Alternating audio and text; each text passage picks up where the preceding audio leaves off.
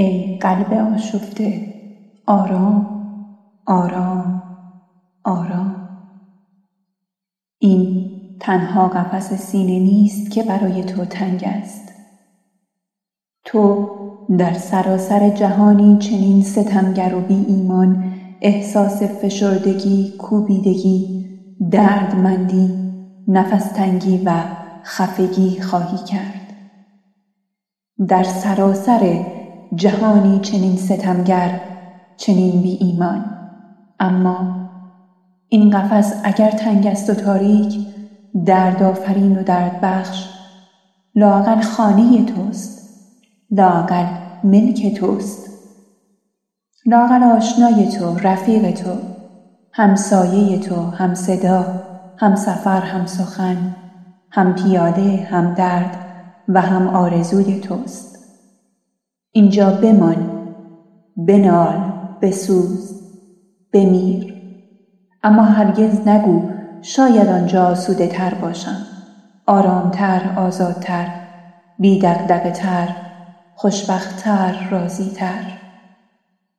تو اینجا در نزدیکترین فاصله با آسودگی آرامی آزادی خوشبختی و شادمانی جای داری. در نزدیکترین فاصله. ای قلب آنچه را که دیگران تجربه کرده اند تجربه مکن مگر آنکه خالی خالی خالی باشی.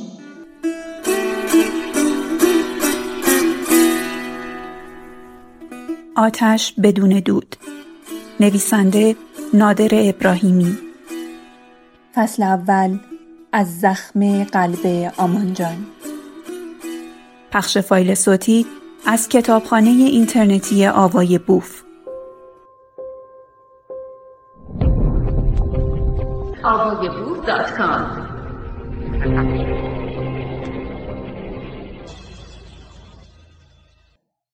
دختران دشت دختران انتظار. دختران امید تنگ در دشت بیکران و آرزوهای بیکران در خلقهای تنگ. از زره جامتان اگر بشکفید باد دیوانه یال بلند تمنا را آشفته خواهد کرد. دختران رفت و آمد در دشت مهزده. دختران شرم شبنم افتادگی رمه. از زخم قلب آمانجان در سینه کدام شما خون چکیده است؟ بین شما کدام بگویید؟ بین شما کدام سیقل می دهد سلاح آمانجان را برای روز انتقام؟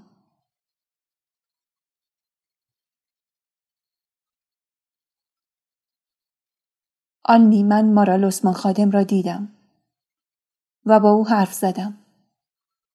آنی گوش می کنم در این مدت کوتاه به حدی تصور نکردنی تغییر کرده است. مطلقا تصور نکردنی. هنوز چند جمله درست فارسی یاد نگرفته اما دائما کلمات انگلیسی به کار می‌برد. با تلفظ غلط و مسخره. انکار نمی کنم که زنان ترکمن کرشمه های خاص خودشان را دارند. کرشمه هایی که واقعا بر اعصاب مردان تأثیر می‌گذارد اما این مارال گرفتار لوندی های تهرانی است نه کرشمه های شیرین سرشار از پوشیدگی زنان ترکمن. این لوندی های شهری آغاز بسیار بدی است برای او. با او حرف زدی؟ سعی کردم و او متقابلا سخت کوشید که مرا به سختی دست بیاندازد قشقشه هایی زد که میبایست بودی و میشنیدی. گفت که می‌تواند خیاطش را به من معرفی کند تا مجبور نشوم این شعله های مسخره را بپوشم. صورتش غرق رنگ بود و بینیاز به رنگ. با آن همه رنگ فقط زیباییش را پنهان کرده بود. گفتم که بسیار زود پیر چهره خواهد شد. بسیار زودتر از زمانی که یک زن بیبزک ترکمن چهرهش می شکند. گفت که چند روزی درخشیدن بهتر از چند سال کورسو زدن است. گفتم برای چه کسی باید درخشید مارال؟ برای آبران خیابانها با مردان بیگانه یا برای همسر؟ مارال خادم عثمان باز قشقشش را سر داد. برای عاشق هر کس که می‌خواهد باشد. عشق ملک آقایلرها نیست تا برای ابد آن را بین خود تقسیم کنند. از گالان به آقایلر برسد از آقایلر به آلمی ساچلی آتمیش.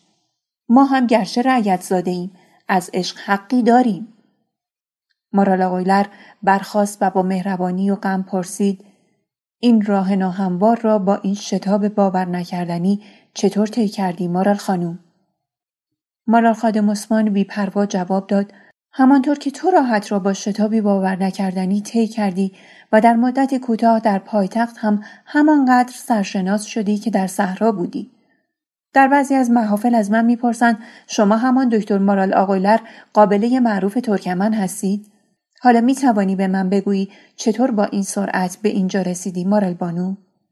البته دردهای مردم صحرا نیروی حرکت دهنده من است. هرچه تند بروم باز هم کند رفتم.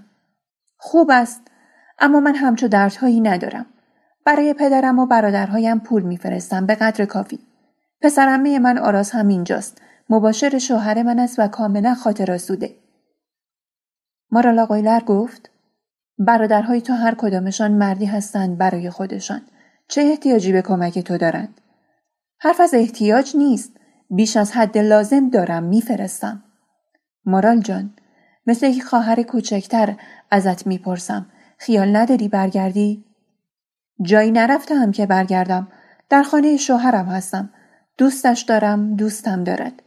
درس می‌خوانم مطالعه می‌کنم و البته دوست دارم که نونوار و قشنگ و دلربا باشم همین بعد رفتم به دیدن مهندس عثمان خادم عثمان و گفتم شما مقاطع کاری هستید که برای بستن قرارداد ظاهرا خیلی پایبند اصول اخلاقی دست و پاگیر نیستید یعنی مقاطعه دست سوم و چهارم برمیدارید چرا که کارهای دست اول به دست اول ها می و طبیعتا عده زیادی مقاطع کاران جوان بیهامی و پشتوانه وجود دارد که در وضعیت شما هستند. یعنی در وضعیت آدمی که می‌خواهد مقاطعه دست سوم و چهارم بردارد و به سودی مختصر و بی سر راضی باشد. بنابراین برای بستن اینطور قراردادهای کوچک هم چاره ندارید جز اینکه با پرداخت رشوه رقیبان خود را عقب بزنید و الا دیگران همین لغمه های ناچیز را هم از دهان شما در میآورند. به این ترتیب در حالی که شما می توانید با دادن باش های لازم از این نوع مقاطعه ها به تعداد کافی و در جاهای مختلف بردارید نظر من این است که چند مقاطعه جاده سازی، مدرسه سازی و با توجه به مسئله گندمکاری در صحرا ساختن سیلو و با توجه به کشت پنبه ساختن کارخانه پنبه پاککنی در ترکمن صحرای ما بردارید تا بتوانید به صحرا برگردید و در آنجا مشغول کار بشوید. و همسرتان را هم با خودتان به صحرا ببرید. به اعتقاد من در شرایط کنونی هیچ راه دیگری برای وصول به آسودگی برای شما و همسر بسیار جوانتان وجود ندارد. یا لاقل بعید به نظر می رسد که وجود داشته باشد. عثمان خادم عثمان هم خندید. اما نه با آن شکل گوش خراش وقیحانه که مارال خندیده بود بلکه با پوز خندی بسیار تحقیرآمیز عثمان خادم عثمان یک چوب کبریت روشن را روی چپاق فرنگیش به کار گرفت چند پک محکم زد کمی سرفه کرد و گفت خانم دکتر ظاهرا دیگر ذره ای از های زنانه در شما باقی نمانده. ذره ای ظرافت هم در بیانتان نیست. شما به یک آلنی دیگر تبدیل شده اید و چه بسا خشنتر. انسان از یک زن که بی بهره از زیبایی هم نیست انتظار ندارد که اینطور راجب مقاطع کاری و رشوه و باج و سیدو و کارخانه پنبه پاکنی حرف بزند و اینطور هم مسائل را با خشونت باز کند. پیشنهاد شما به نظر من این باشد که من فاسد رشوه دهنده با کمک رشوه و خلاف صحرای متحر و مقدس شما را آباد کنم تا بتوانم زنم را باز به همان آلاچیک های متعفن قدیمی برگردانم و در آنجا محبوس کنم. آیا آباد کردن صحرا از طریق توسعه فساد و به همت فاسدان با موازین اخلاقی شما و شوهرتان تطبیق دارد مارال بانو؟ نه، ندارد. اشتباه کردم حق با شماست. همین مقدار مختصر فساد را هم به صحرا نبرید جای تشکر دارد. دیگران که ترکمن نیستند ببرند تا ما بتوانیم با آنها در بیفتیم. یادتان باشد اما من مستاصل نزد شما نیامدم تا از شما بخواهم که دردهای مرا در زمینه نداشتن خصلتها و ظرافتهای زنانه معالجه کنید من آمدم تا به سهم خودم به عنوان یک دوست به دردهای شما برسم که بسیار هم عمیق است از این گذشته مطمئن باشید اگر سرابها زرافت، لطافت و زیبایی زنانه بودم هم چیزی از آن نصیب شما نمی‌شد. من آنقدرها که به نظر می رسد کج سلیقه نیستم مهندس عثمان خادم عثمان. آلنی ریسه رفت. ریسه رفتنی. ما برای وصل کردن آمده این مارال بانو نه برای فصل کردن. به دیدار آنها تو را فرستادم که می توانی صبورتر و مهربانتر از من باشی. اما تو گالانی زدی شکستی خورد کردی و برگشتی. این کار از خود من که بهتر برمی آمد مارال بانو. و اگر اینطور پیش برویم دیگر هیچ کس به قصد درد دل نزد ما نخواهد آمد. آنی فارسا می‌گویند با یک دست دو هندوانه نمی شود برداشت ما در این موضع سیاسیمان هرگز قادر نخواهیم بود که افراد را معالجه کنیم. فرد اگر بچه نباشد آنقدر اهمیت ندارد که ما وقتمان را به خاطرش بسوزانیم و خاکستر کنیم. بله بله اصلاح فردی جامعه کار نیروهای انقلابی نیست. این را بنده به شما یاد دادم نه شما به بنده. اما علا رقم درسی که دادم و گرفته ای و بسیار بسیار پشیمانم از این دادن و گرفتن این را بدانید مارال بانو که به داد و درد افراد رسیدن نه به عنوان یک اقدام سیاسی بلکه به قصد آرامی بخشیدن به روح تلطیف عاطفه تزکیه نفس مهربانی آموختن به قلب آشنا شدن با انواع دردمندی ها و به راه آوردن افرادی که ممکن است پس از اصلاح یا نجات به شخصیت تبدیل شوند و نقش شخصیت در تاریخ را بر عهده بگیرند کاملا کاملا لازم است. کاملا. ضمنا بد نیست بدانید که رهبر سراپا فساد حزب توده گنبد هم از نوع مسخ شده همین نظریه افراد فدای جامعه دفاع می کند و تقریبا هم همین کلماتی را که ما به کار می‌بریم به کار می‌گیرد. و ضمنا بد نیست فراموش نکنی هرگز که ما در یک لحظه کاملا سیاسی فرد بیماری را با هدفی سیاسی از مرگ نجات دادیم و سرانجام روزی رسید که این فرد با اعدام نقشین بند تأثیری عظیم چه مثبت چه منفی بر جریان مبارزات صحرا گذاشت. تأثیری که دیگر از میان رفتنی نیست و ما هرچه می کنیم با نگاهی از گوشه چشم به همان ماجراست. البته از دشنامی که به وقت جمع بندی به عثمان خادم عثمان داده ای ناراضی نیستم اما این را هم یادت باشد که عثمان همان را که دارد هم نمی‌تواند جمع جور کند. چه رسد به دومی و سومی؟ خودت را سر سفره که به خود صاحب خانه هم نان نمیرساند دعوت کرده ای و بعد همان دعوت را رد کرده ای نازنین. حق این بود که آرام آرام با مارال خادم عثمان طرح دوستی میریختی. گام به گام پا به درون حریم او میگذاشتی و همان کاری را می‌کردی که می‌توانستی و میدانی که نخواسته ای بکنی. به دلایلی که بر من و تو هر دو مجهول است. حال مجبورم به طریقی خودم را سر راه این مقاطعه کار نچندان درست کار دست پنجم قرار بدهم و خشونت تو را توجیه کنم. و الا به موقع نمی توانیم از کمک های مالی او استفاده ببریم. و بگذارید همینجا بگویم که نتوانستند. تا سی سال بعد. تا سی سال بعد. تا سی سال. آلنی گرچه ثروت چندانی ندارم زیرا زنی که میشناسیش عمده آن را برباد داده است و یا به نامردترین نامردان روزگار که از بدکارترین زنان نیز بدکارترند بخشیده است. اما به هر حال هرچه را دارم بدون اطلاع همان زن پیشکش کرده ام به یکی از یاران تو که در دسترس من بود و امکان انتقال این دارایی به او وجود داشت. او از چشمان تو به تو نزدیکتر است و تمام آن را در همان راهی که می‌خواهی به کار خواهد برد. شاید که من نیز در روی کار آمدن نظامی که مدافع وقیه فحشا و هرزگی نباشد سهمی داشته باشم به قدر یک ارزن و قدمی در راه جبران بیغیرتی سی ساله خود برداشته باشم. هرچند کوتاهترین قدم کوچکترین جانور دنیا را. این هدیه ناچیز مطلقا نشانه ایمان یا علاقه من به تو نیست. نشانه نفرت عمیق من از چیزی است که تو نفرت انگیز بودن آن چیز را سی و یک سال پیش به من گوش زد کردی و من نپذیرفتم. سی سال پیش یک روز همسرت را که می‌خواست مرا به راه راست هدایت کند و از سقوط مسلم باز دارد با قدری بیادبی که در طبیعت من نبود از دفتر کارم بیرون کردم. از طرف من صمیمانه از او معذرت بخواه و حلالی به طلب.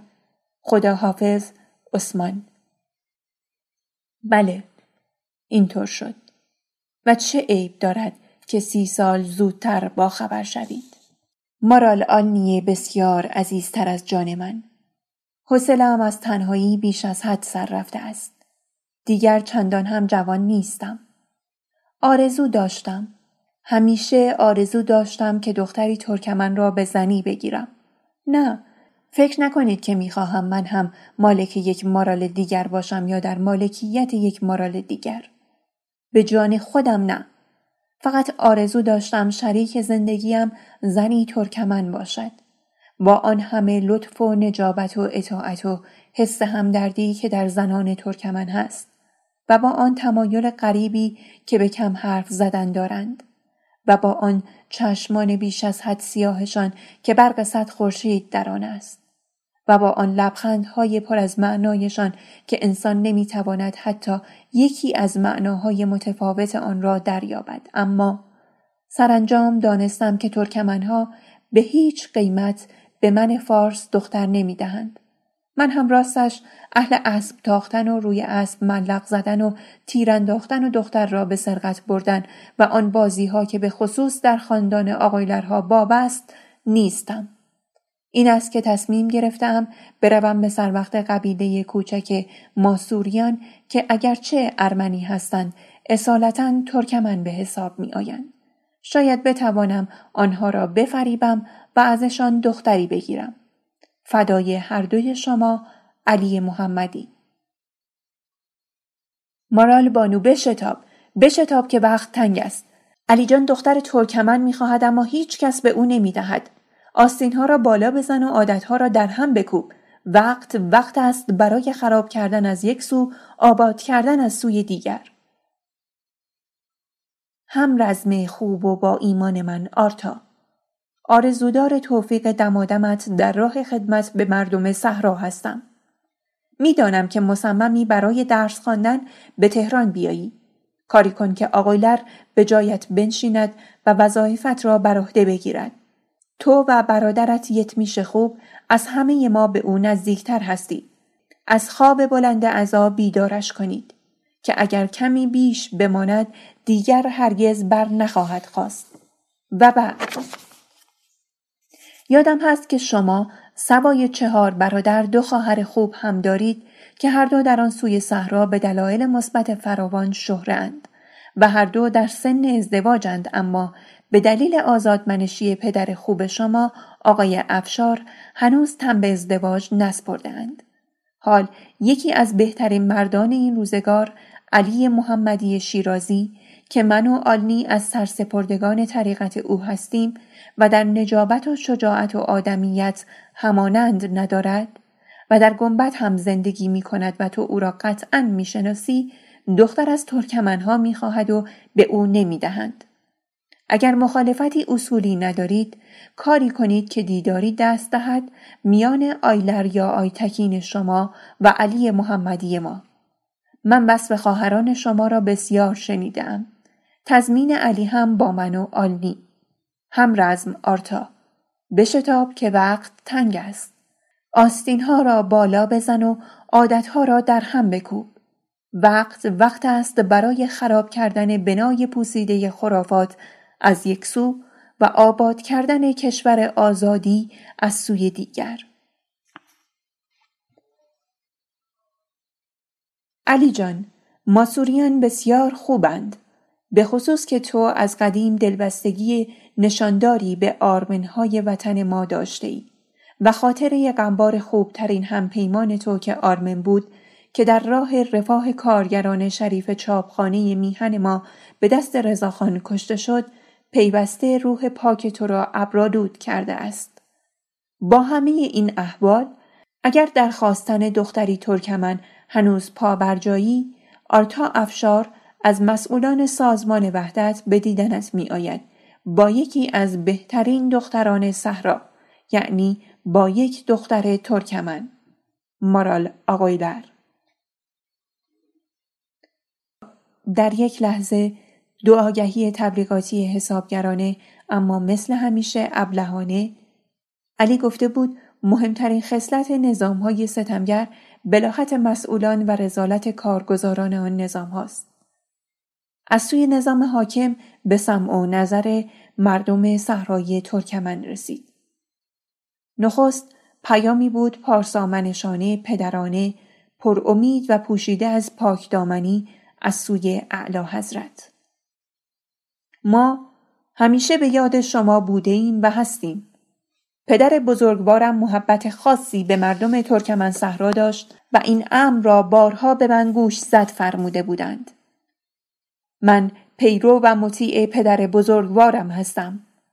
ما تصمیم گرفته ایم و از دولت هم جدا خواسته ایم که سریعا به رفع نیازهای اساسی رعایای ما در صحرا اقدام شود. ما خودمان بر این امر نظارت خواهیم کرد و هیچ گونه کوتاهی و سهلنگاری را نخواهیم پذیرفت. ترکمانان عزیز به عنوان یکی از اقوام قدیمی این سرزمین تاریخی مطمئن باشند که اگر در گذشته نیز به علت آشفتگی های مملکت در حق ایشان ظلمی رفته ما به جبران آن اقدام خواهیم کرد. ما از مردم خوب و نجیب صحرا متقابلا انتظار داریم که همدوش و همراه مأموران دولت قدم بردارند خائنان و وطن فروشان را به مأموران ما معرفی کنند و به هیچ عنوان آلت فعل اجانب قرار نگیرند و کاری نکنند که دولت به هنگام سرکوب آشوبگران و یاغیان برخی از مردم ساده دل صحرا را هم گرفتار رنج و مصیبت کند. محمد رضا پهلوی و همزمان اعلامیه دولت ترکمنها با اینکه همیشه مورد احترام و توجه رضاشاه کبیر و فرزند تاجدار ایشان اعلی حضرت همایونی بودند و دولت تا حد مقدور در راه آسایش ایشان قدم برداشته و برمیدارد متاسفانه پیشینه بسیار بدی در این مملکت و در اذهان ملت ایران دارند. تمایل ترکمنها به ایجاد بلوا و آشوب و کشت و کشتار و تجاوز و بیقانونی تمایلی است تاریخی. ملت بزرگوار ایران هرگز از این بابت آسودگی خاطر نداشته و ندارند. دهها سال است که راههایی که از حاشیه صحرای ترکمن میگذرد ناامن است. تعداد زیادی از راهزنان مملکت ما ترکمنها هستند. حال کشتیبان را سیاستی دیگر آمده است. من به عنوان نخست وزیر این کشور ابدا ابدا اجازه نمی دهم استقلال و تمامیت ارزی ایران عزیز را یک مشت آشوبگر راهزن وابسته به بیگانه به بحانه های واهی به خطر بیندازند. مردم سراسر شمال ایران که در این روزها معدودی از ایشان سر و دم برای اجانب تکان می دهند به زودی خواهند دید که من با پیشوری غلام یحیی قاضی محمد صدر قاضی، سیف قاضی، شیخ خزعل و خائنان و بدکاران مانند اینها چه می کنم؟ یاقیان صحرا هم نباید توقعی بیش از آنچه با آنها می کنم داشته باشند. ترکمنها اگر می‌خواهند آسوده زندگی کنند سرشان به کار خودشان باشد. بکارند و درو کنند و بخورند و بخوابند. دهان هم به یابگویی باز نکنند که تحمل من و دولت من اندازه دارد. قوام نخست وزیر. و سپس این اعلامیه هم از طرف شهربانی گنبد به در و دیوار شهر چسبید.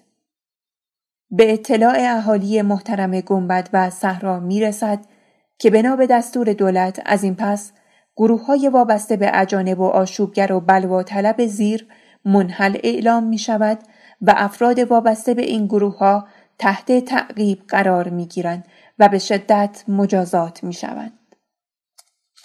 به جز حزب توده که در همین زمان در هیئت دولت حضوری فعال داشت و حزب دموکرات که متعلق به شخص قوام السلطنه بود و هیچ عضوی نداشت و به تازگی پایه گذاری شده بود و حزب ایران که با حزب توده ائتلاف کرده بود و فقط صاحب یک دفتر نمایندگی در گنبد با مسئولی از اهالی تهران بود جملگی احزاب از جمله سازمان وحدت و گروه اسلامی ملاقلیچ و تشکیلات ولیجان آخوند غیرقانونی اعلام شد.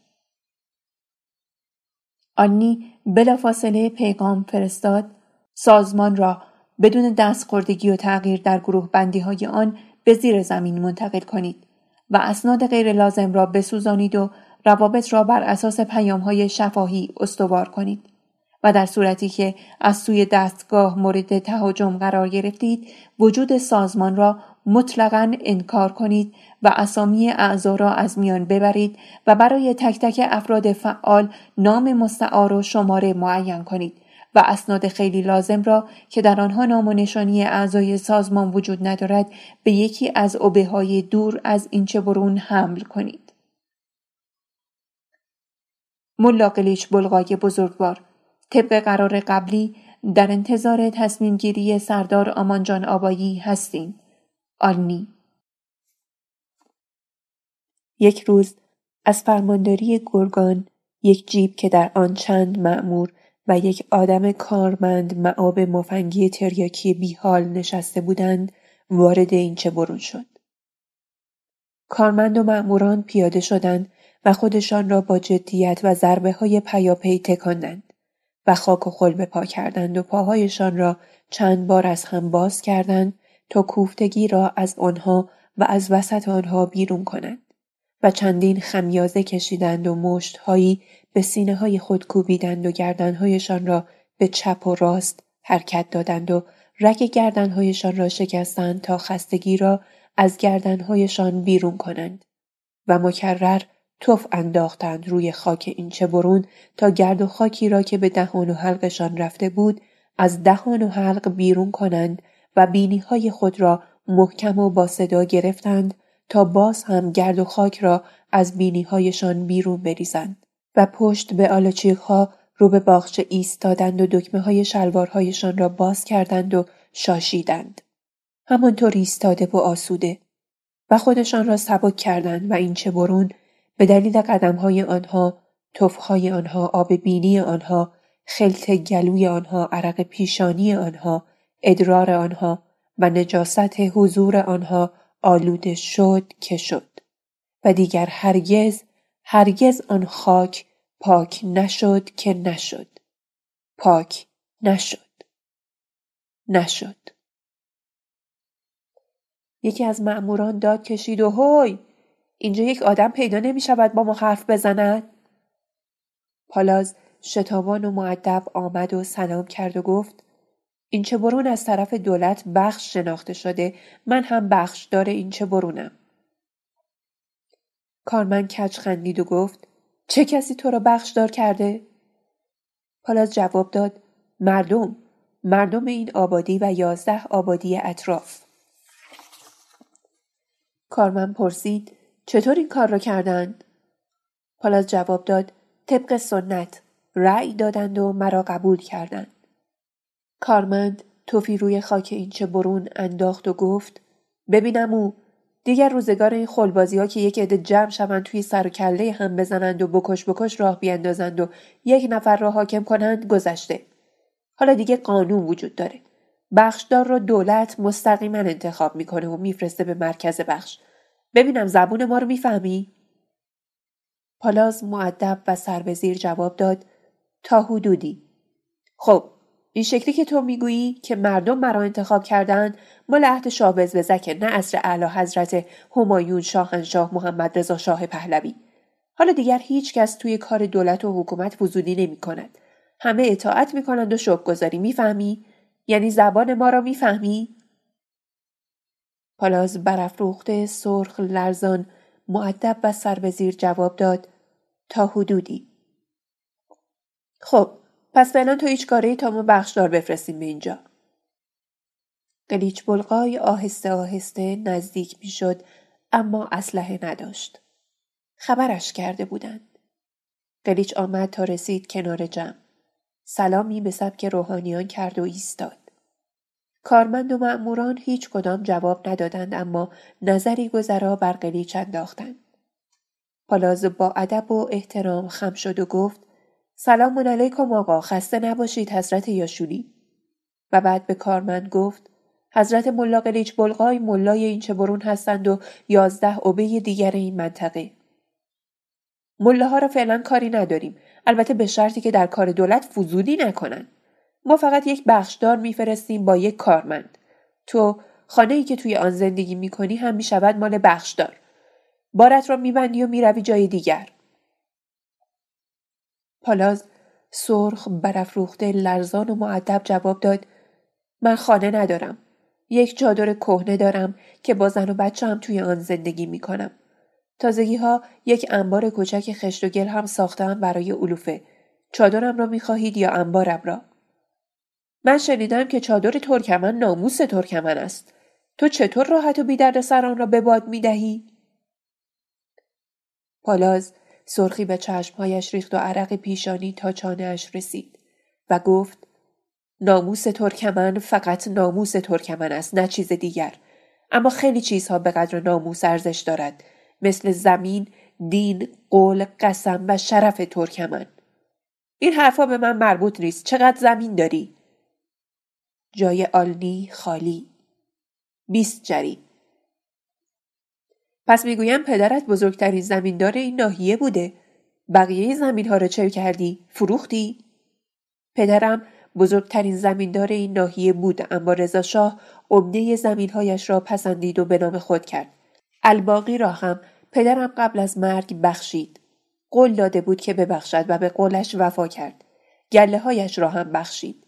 این تکه زمین را من خودم خریدم با کار خودم. کارمند با ناخون لای چند تا از دندانهای سیاهش را خراشید توفی بر خاک این چه برون انداخت صرفه ای کرد خلطی کهنه و متعفن بالا آورد و گفت هم. آن اتاقکی سفید که آنجاست چیست مطب دکتر است هر وقت که بیاید آنجا می نشیند و به دردهای مردم می رسد. اسمش چیست؟ دکتر آلنی آقایلر. ترکمن است؟ بله. دکتر ترکمن؟ همسرش هم دکتر است. دکتر مارال آقایلر. الان هر دو در مرکز کار می کنند. کارمند گفت مرکز که گردانه ندارد در مرکز چه کار می کنند؟ و با صوتی عین زوزه کفتار سیر خندید. و تمام دندانهای کرب خورده و نیمه دندانهای از هم جدایش ردیف پیدا شد و مأموران همه خندیدند. کارمند یک سیگار اشنو روشن کرد. کارمند شوخی کرده بود. جای آلنی چقدر هم خالی بود. کارمند با دود سیگارش فضا را کدر کرد و گفت آن دو تا ساختمان آجوری نوساز که آنجاست مال کیست؟ اولی مدرسه است دومی مسجد بالای مسجد الله اکبر دارد معلوم است که مسجد است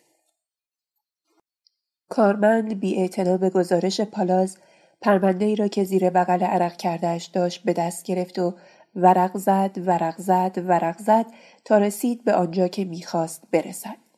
با انگشتش که سیگار زرد تیرش کرده بود روی کاغذ حرکت کرد و خواند و خواند و خواند تا آنچه می‌خواست دستگیرش شد و گفت این چه برون مدرسه و مسجد ندارد یعنی قرار نیست داشته باشد. حالا مسجد چیز مهمی نیست. باشد باشد نباشد نباشد. اما یکی که اسمش را گذاشته اید مدرسه باید بشود بخشداری و خانه بخشدار. مدرسه لازم نیست. آن مسجد و مدرسه را مردم با پول و کار خودشان ساختند فقط برای آنکه ایچه برون مدرسه و مسجد داشته باشد. ما مشغول ساختن حمام هم هستیم. خود آن ساختمان به نفع دولت ضبط می شود و در اختیار بخشداری قرار می گیرد حوصله حرف زیادی را هم ندارم. کجا به ما می دهید؟ جای آلنی خالی. قلیچ بلغای می‌دانست که پالاز اهل جنگ نیست. قلیچ بلغای دلاور می‌دانست که پالاز دوست ندارد کسی به خاطر او بجنگد و خونریزی راه بیاندازد. قلیچ بلغای پالاز آقایلر را دوست داشت.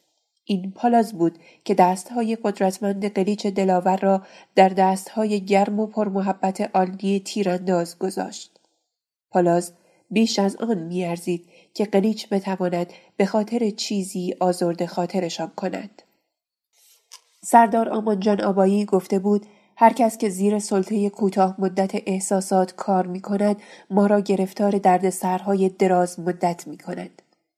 قلیچ احساس را زنجیری کرد و به گردن خشم توفنده خود انداخت.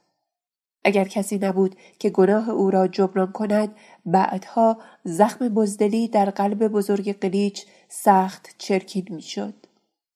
قلیچ نرم به کارمند نزدیک شد. دست دراز کرد و به شکلی سرشار از تحقیر با سه انگشت شست جلو و دو انگشت زیر چانه کارمند را گرفت و با همین سرانگشت چانه را قدری قدرکی فشار داد. همان قدری که کافی بود رگ درد تا اعماق مغز کارمند مفلوک کشیده شود که شد. کارمند در تمام عمرش چنین فشاری را حس نکرده بود. او حتی قدرت آن را نداشت که چانه خود را خلاص کند. قلیچ زمزمه کرد تو فقط برای عوض کردن بخشدار نیامده ای مردنی. آمده ای که جنجال راه بیاندازی و خون. چهار تفنگکش هم برای همین با خودت آورده ای و الا بخشدار عوض کردن که تفنگکش آوردن نمی‌خواهد. اما اینجا در این چه برون هر پیرزن شست ساله از پس هزار تفنگکش مثل اینها که تو با خودت آورده ای برمی آید. هزار تفنگکش دعوا را شروع کن تا ببینی چطور همین بچه ها که دورت جمع شدند و مدرسه مال آنهاست در عرض یک دقیقه تکه تکت می کنند. قرمه و نمک سودت می کنند و می‌گذارند برای زمستان سگهایشان. شروع کن. کارمند سرش را هم نمی‌توانست بچرخاند و مأمورها آنچه می‌دیدند چیزی نبود که تفنگها را سر دست آوردن بخواهد و گلنگدنها را کشیدن و زامنها را رها کردن و آماده شلیک شدن. اصلا چیزی نبود. کارمند میبایست به راحتی چانهاش را کمی عقب بکشد و بعد بخواباند توی گوش ملا. همین و همین. کارمند اما جادوی درد درماندهش کرده بود و فرومانده حس می کرد هم الان از حال می رود. نالید. نالیدنی در نهایت ذلت که ول کن آقا. و قلیچ وانهاد و کارمند منگ و مات و کوفته برجا ماند. و بعد سرش گیج رفت. چشمهایش به سیاهی نشست. احساس تهوع شدید کرد. فرو نشست و بالا آورد. زرداب زرداب مأمورها هنوز مات مانده بودند که کارمند زار زد توقیفش کنید. این یکی از همان هاست. نگذارید فرار کند. قلیش بلقای ایستاده بود. با لبخند آسوده و آرام. کسی قصد گریختن نداشت تا کسی به فکر تعقیب بیفتد. همه چیز بیش از آن که تأثیرانگیز باشد یا خطرناک خنده آور بود.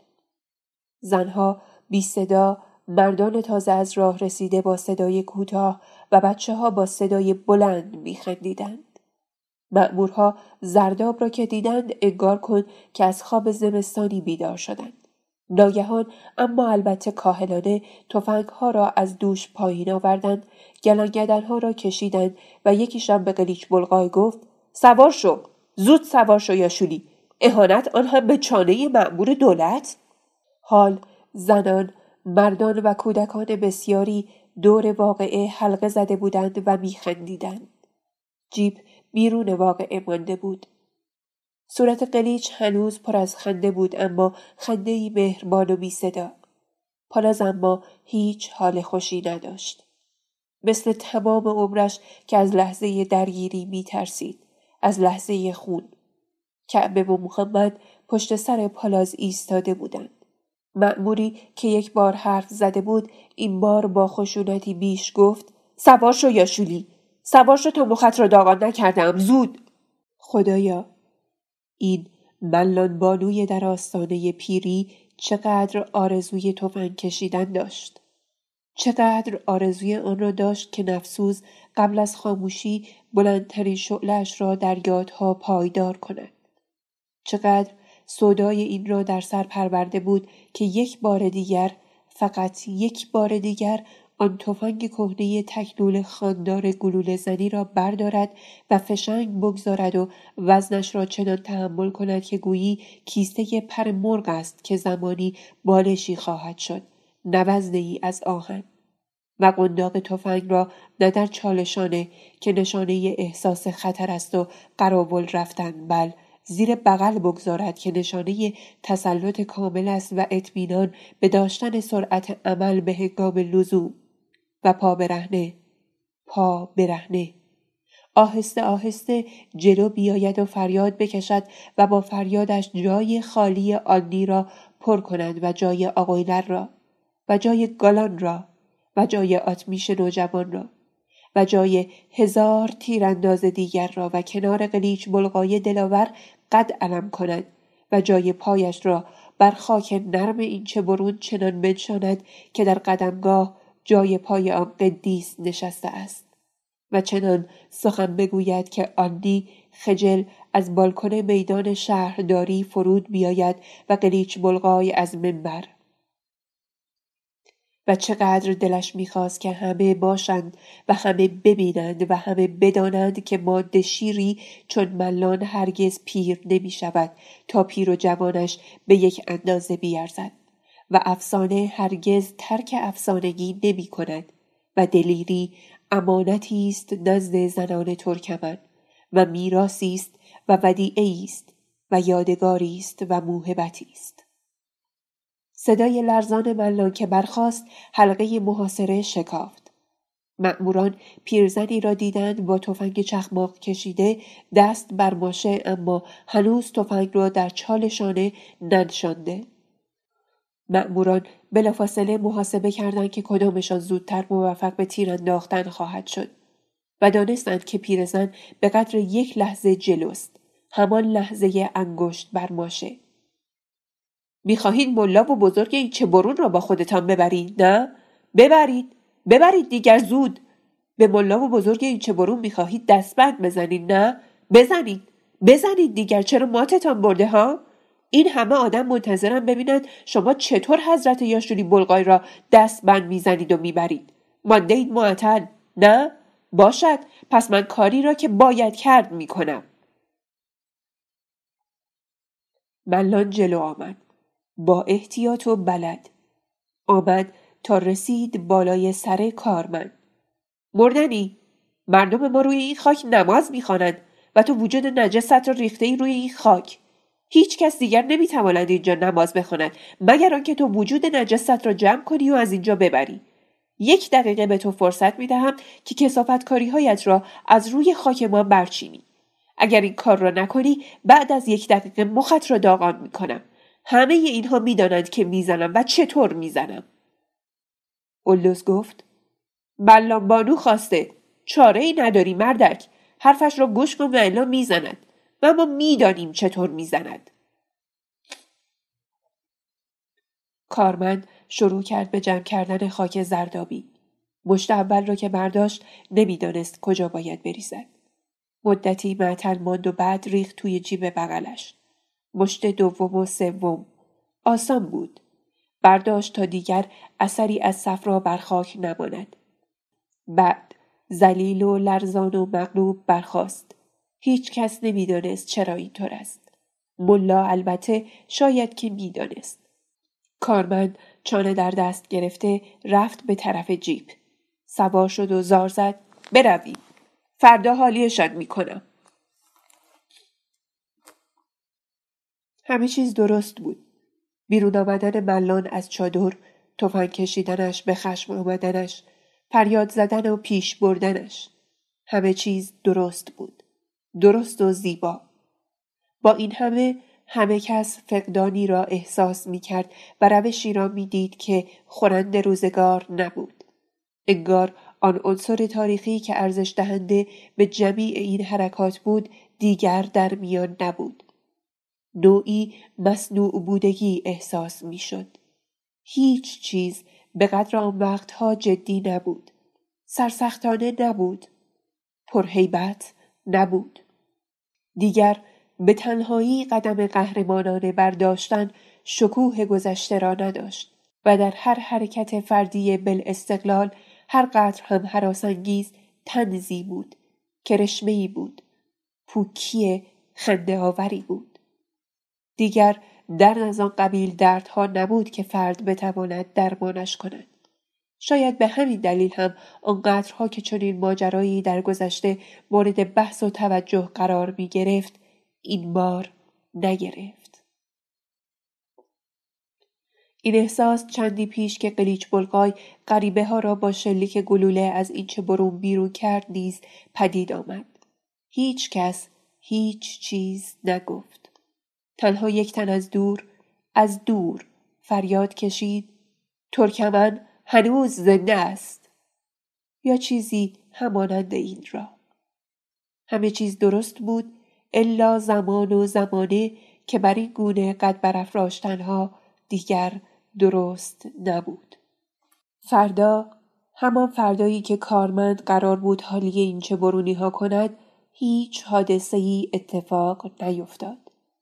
فردای فردا هم همه در انتظار حادثه ای خونین بودند همه چشم به جاده خاکی این چه برون دوخته بودند هر کس در ذهنش برخورد را به گونه ای تصویر می کرد. هر کس برای خودش مکالمه ای داشت و اقدامی. سه روز بعد یک کامیون از ژاندارمری گنبد آمد با تعدادی سرباز مسلح. کارمند باز نیامده بود اما آن چهار مأمور بودند. بی صدا. کامیون همه سربازها را در میدان این برون پیاده کرد. سربازها به صف شدند. آن چهار مأمور بر کناری ایستادند یک ستواندوی کم سند قلمی با آنها بود فارس معدب خوشرو مردم جمع شدند ستوان پرسید این قضیه تفنگکشی یک پیرزن از چه قرار بوده کسی میل دارد توضیح بدهد همه در سکوت کامل نگاه کردند دردی محمد دمان و نفس زنان آمد که قرار هم بود بیاید. با خوشرویی گفت سلام جناب سرهنگ خسته نباشید چه می‌خواهید؟ ستمان سوالش را باز گفت. دردی محمد قاه خندید و گفت مزاح مختصری بود جناب سرهنگ. من سرهنگ نیستم آقا ستوانم. درجه مهم نیست آقا آدمیت مهم است. برای ما هم هیچ فرق نمی کند چه کسی چه درجه ای دارد. نظامی نظامی است دیگر. اگر خوب باشد نظامی خوب است اگر بد باشد که می‌دانیم غالبا هم هستند نظامی بد است بله سرهنگ مزاح مختصری بود جای شما هم خیلی خالی بود قدری همگی خندیدیم و تمام شد آخه شما که می‌دانید حالا دیگر ترکمن ده سال یک بار میخندد سالی ده هزار بار گریه می‌کند به جان شما قسم قهد خنده شده جناب سرهنگ فرصتی بود دیگر خندیدیم افسر جوان خندید. چهار مأمور بی صدا نگاه می کردن. سربازها که خبردار ایستاده بودند آزاد گرفتند و شل شدند. افسر گفت خب این مزاح مختصر چگونه بود پدر؟ ها دیدی؟ من که پدر تو نیستم. اما خب علر رسم به من می‌گویی پدر. به من هم هیچ بر نمی‌خورد که پدر تو آدمی باشم. خجالت هم نمی‌کشم. ها چه پرسیدی؟ پرسیدی اون مزاح چطور اتفاق افتاد بله اینطور ما توی آن چادر سفید که دیگر سفید هم نیست که خالی خالی است که یادگار روزگار قدیم است که حالا بچه ها توش بازی می‌کنن یک تفنگ حسن موسای کهنه وصل پینه‌ای سرپر ساچمه چخماقی داریم که به هیچ درد نمی‌خورد دو سه روز پیش این آقایان آمدند اینجا با یک آدم مریض احوال شیره‌ای که خیلی حرفهای بد کفرآمیز به همه ما زد. این شد که یکی از پیرمردهای اوبه چانه او را گرفت که پرچانگی نکند و آن مرد مریض احوال اینجا روی این خاک همینجا که تو ایستاده ای زرداب بالا آورد. و این شد که یکی از پیرزنهای اوبه هم رفت آن تفنگ حسن موسا را برداشت آورد و گرفت طرف آن آدم مریض احوال و گفت این زردابت را بردار و از اینجا برو. همین همه هم خندیدیم جای شما هم خیلی خالی بود. پدرجان می شود آن تفنگ را از آن چادر بیاوری من ببینم؟ البته البته آهای بچه ها آن حسن موسای چادر سفید را بیاورید جناب سرهنگ ببینند شاید هم به عنوان عتیقه بخرند. بچه ها دویدند و رفتند تفنگ حسن موسای داغان وصل پیده ای را خرکش کردند و آوردند و انداختند جلوی افسر که میخندید. افسر تفنگ را برانداز کرد و بعد از مأمورها پرسید حرفایی که این پدر زد راست بود؟ یکی از مأمورها جواب داد نمی شود گفت که دروغ بود اما اما لازم ندارد همین کافی است. تفنگ همین بود؟ یکی از مأمورها جواب داد والله اینقدر هم وصل پینه ای نبود. کمی روبراهتر از این بود. ماشه هم داشت این ندارد.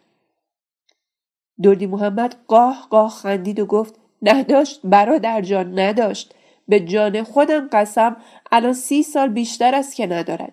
این مادر ما انگشتش را گذاشته بود جای ماشه. شما خیال کرده بودی که دارد. ما که ماشه رو نخورده این برادر جان.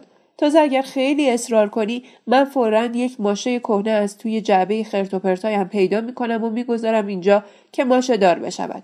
برای یک ماشه ناقابل که ایجاد اختلاف نمی‌کنند اصلا فرق بین با ماشه و بی ماشه همش پنج تومان است.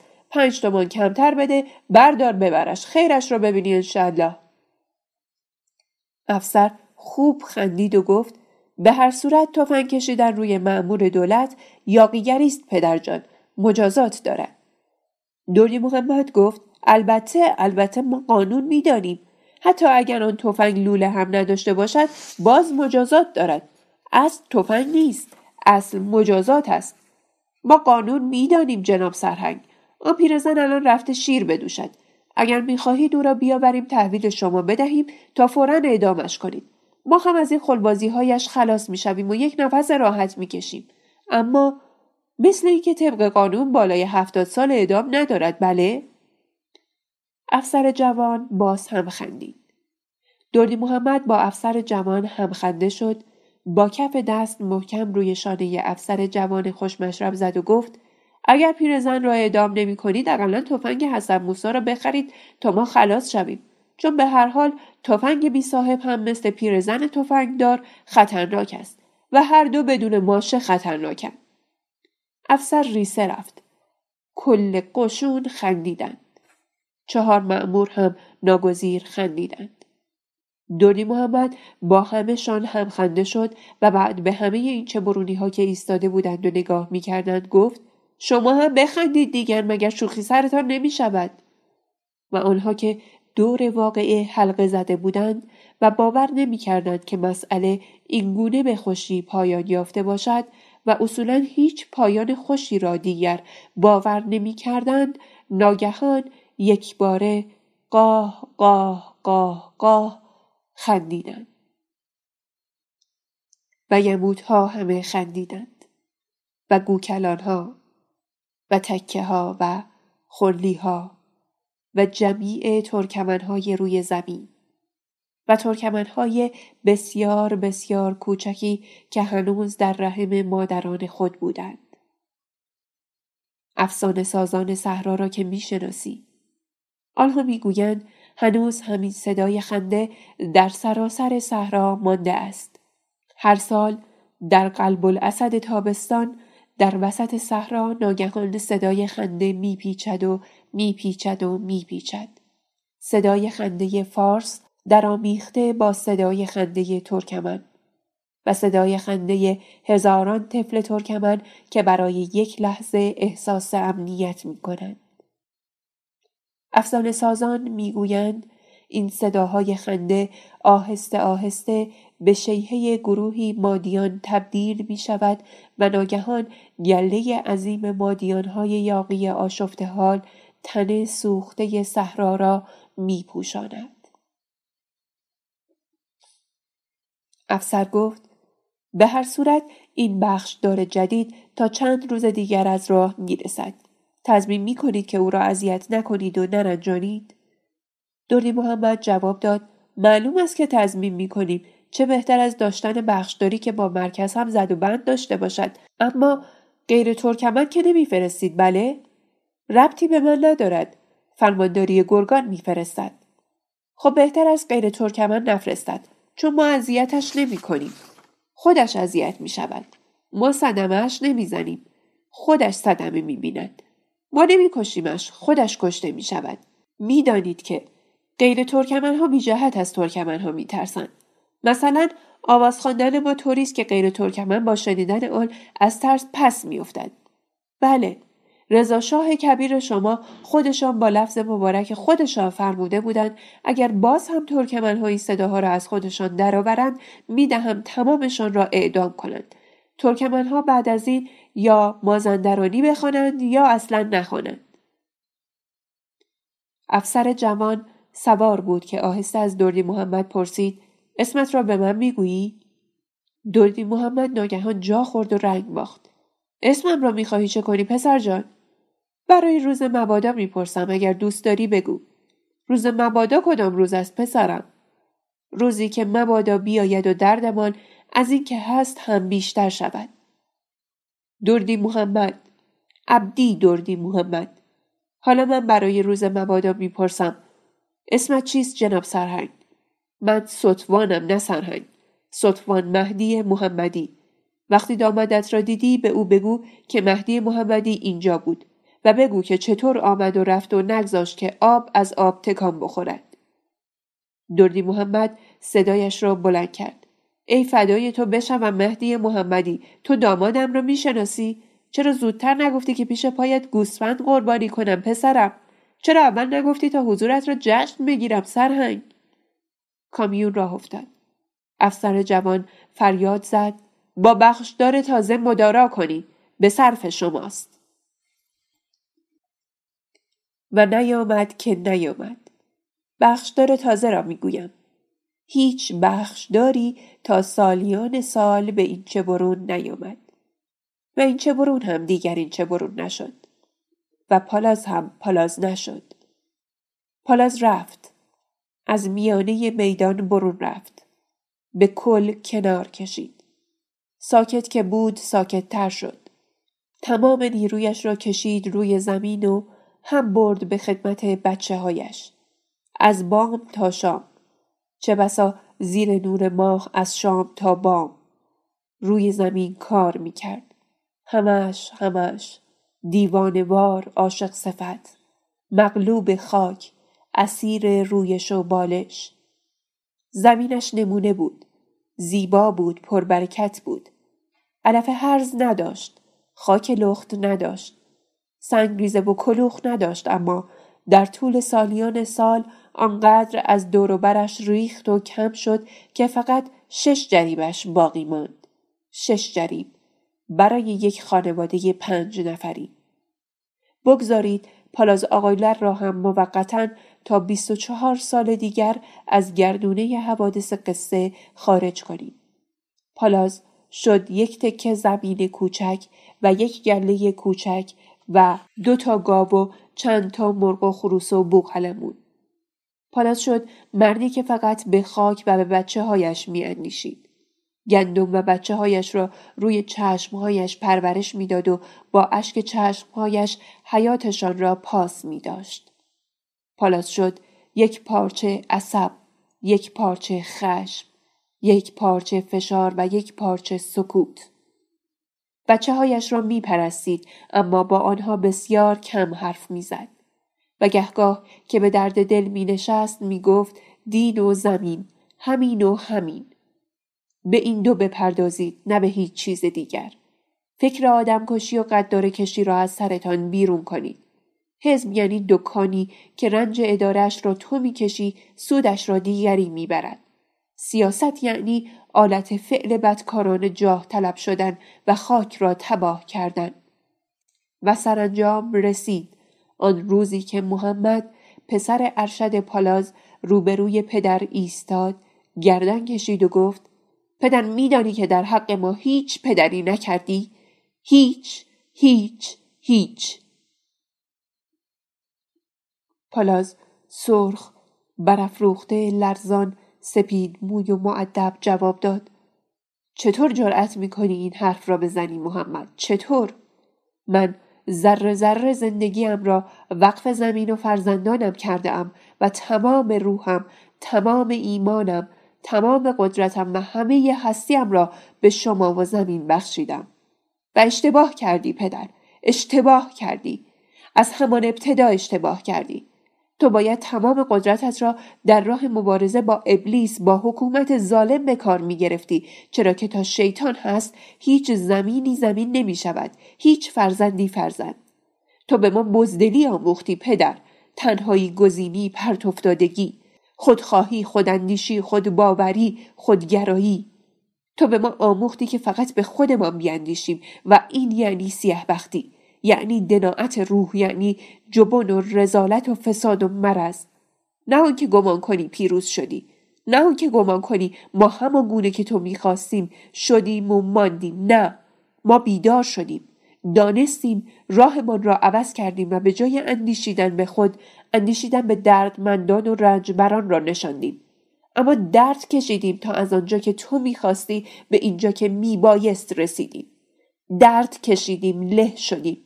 شرمساری و سرفکندگی و خفت تحمل کردیم و تو تو پدر در حق فرزندانت جرمی نابخشودنی مرتکب شدی.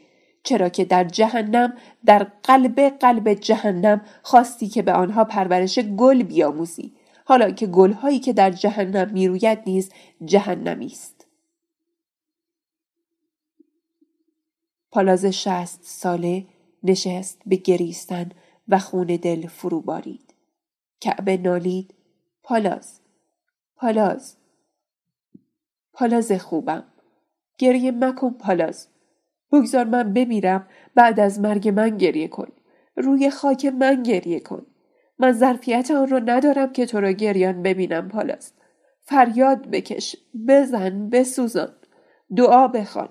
هفته ها و ماه ها بر سر سجاده بمان. ماهها در مزرعه کوچکت جام بکن. اسم مرا هم نبر. به یاد من هم نیفت اما گریه مکن پالاز خوبم پالاز شریفم. خواهش می‌کنم. کعبه آنگاه دوید به سراغ محمد که تازه از شهر آمده بود و فریاد کشید. نالایق نالایق تو دل بهترین پدر دنیا را سوزاندی. تو خنجر نامردمیت را در قلب مهربانترین مرد صحرا فرو کردی. تو تو جاهلی فاسدی ساقطی بدبختی ناانسانی بدمنشی. تو حق نداشتی. تو حق نداری. هیچ کس هیچ کس حق ندارد. حرمت پالوز مرا نگه ندارد. هیچ کس حق ندارد مردی را که گناهش و تنها گناهش ایمان استوار از سرزنش کند. هر کس که باشد من به جهنم میفرستمش. این مرد این مرد مرد من پالاز من سی سال پنجاه سال پنج هزار سال بر سر حرفش ماند. دروغ نگفت خلاف نکرد. خیانت نکرد تسلیم نشد وا نداد. گفت دین و زمین و بر سر این حرف زندگیش را گذاشت شادیش را نامش را آرامشش را. اشتباه کرد؟ ای خاک بر سر آنها که تصور می کنند اشتباه کردن گناه کردن است. آهای مردک پرمدعای تو خالی با تو هستم محمد. اگر نروی دست مقدس پالاز را نبوسی عذرخواهی نکنی روی پاهای دردمند رنج کشیدهش نیفتی و طلب بخشش نکنی هرگز نمیبخشمت. و هرگز به چادر فقیرانم که محصول سی سال جان کندن پالازوجای یموتی روی زمین است راحت نمی‌دهم. من اجازه نمی‌دهم کسی با شوهرم بلند صحبت کند. آهای این چه برونی های بدبخت! آهای حق بازهای صد دوز باز! آهای نوکران دیروز یاشولی آیدین امروز آلنی فردای یک حجی آشوب طلب دیگر. یادتان باشد که شوهر من خدای من است و به خدایی خدا قسم که هر کس با پالاز من مزاح کند به روز سیاه می نشانمش آهای مردم صحرا! پالاز غمگین پالاز دلمرده پالاز سرشار از مهربانی های سر به مهر. پالاز گنجینه در بسته جمیع شجاعت ها پالاز خاموش. پالازی که هیچ کس در تمامی صحرا همانند او نبود. حدود بیست سال کنار زمین شش جریبیش ایستاد و فریاد زد. من روی این زمین می میرم. من روی این زمین می میرم. اما کوچ نمی کنم. بردگی نمی کنم. سازش نمی کنم. خودفروشی نمی کنم. مردم فریبی نمی کنم. جنگ هم نمی کنم. جنگ من با خاک است. فقط خاک.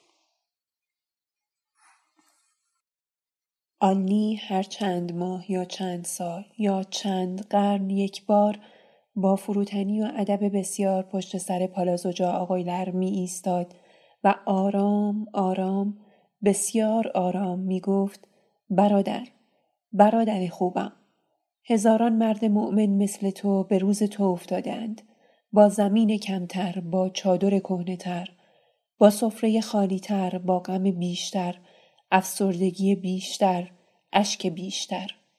اینها فقط و فقط با هم بودنشان رهاییشان را باعث می شود. با هم بودنشان آسودگیشان را باعث می شود. با هم بودنشان شادیشان را ممکن می کند. نه قبول نمی کنم. تو مثل شیطان هستی آلنی. تو خود شیطان هستی. حرفهایت خوب است. نتیجه عملی حرفهایت بد. بد. بد. با هم بودن آدم های دردمند کوهی از درد می سازد. از این کوه سیلاب درد راه می افتد. این سیلاب در هم می کوبد، ویران می کند. می سوزاند و باز بر تعداد آنها که سفرشان خالی است، چادرشان کهنه، بچه هاشان برهنه، غمشان بیش اضافه می کند. آب اگر سر بالا می‌رفت شاید این سیلاب به ستمکاران هم صدمه می‌زد اما آب به فرودست تمایل دارد و در فرودست فرودستان زندگی می کنند. برو. برو آنی و از روی زمین من از کنار زمین من برو. اگر مرا دوست داری فقط گهگاه به بچه هایم سر بزن و سلامت آنها را گواهی کن. همین. افسوس پالاز افسوس. آلنی به راه میافتاد. کوه غم بر دل بیمارش و پالاز باز هم نرم نمی‌شد. برمیگشت و لرزان نعره می‌کشید آلنی خون گالان در رکهای تو جاری است کشتن به خاطر کشتن جنگیدن به خاطر جنگیدن خشونت به خاطر خشونت تو بی قلب می جنگی گالان و به همین دلیل هم به راحتی بچه های مظلوم را به کشتن می دهی. در سال 26 مدرسه آی تکین بانوی خوبرو باز شد. برای مدتی کوتاه. در سال 26 حمام اینچه برون آبش داغ شد. برای مدتی کوتاه. در سال 26 مسجد اینچه برون معمن خستگان و دلشکستگان بیشمار و مؤمنان راستین و دروغین شد. در سال 26 دیدار میان آیلر دختر بزرگ آقای افشار گمیشانی و علی محمدی اتفاق افتاد. در ابتدا البته دیداری هم در کار نبود. برای یک لحظه روبروی هم قرار گرفتند انگار کن که پهلوی هم. آیلر آنقدر شریف بود که نگاه نکرد. علی آنقدر نجیب بود که نگاه نکرد. دلشان که می‌خواست جسمشان هم می‌خواست اما اینطور بار آمده بودند.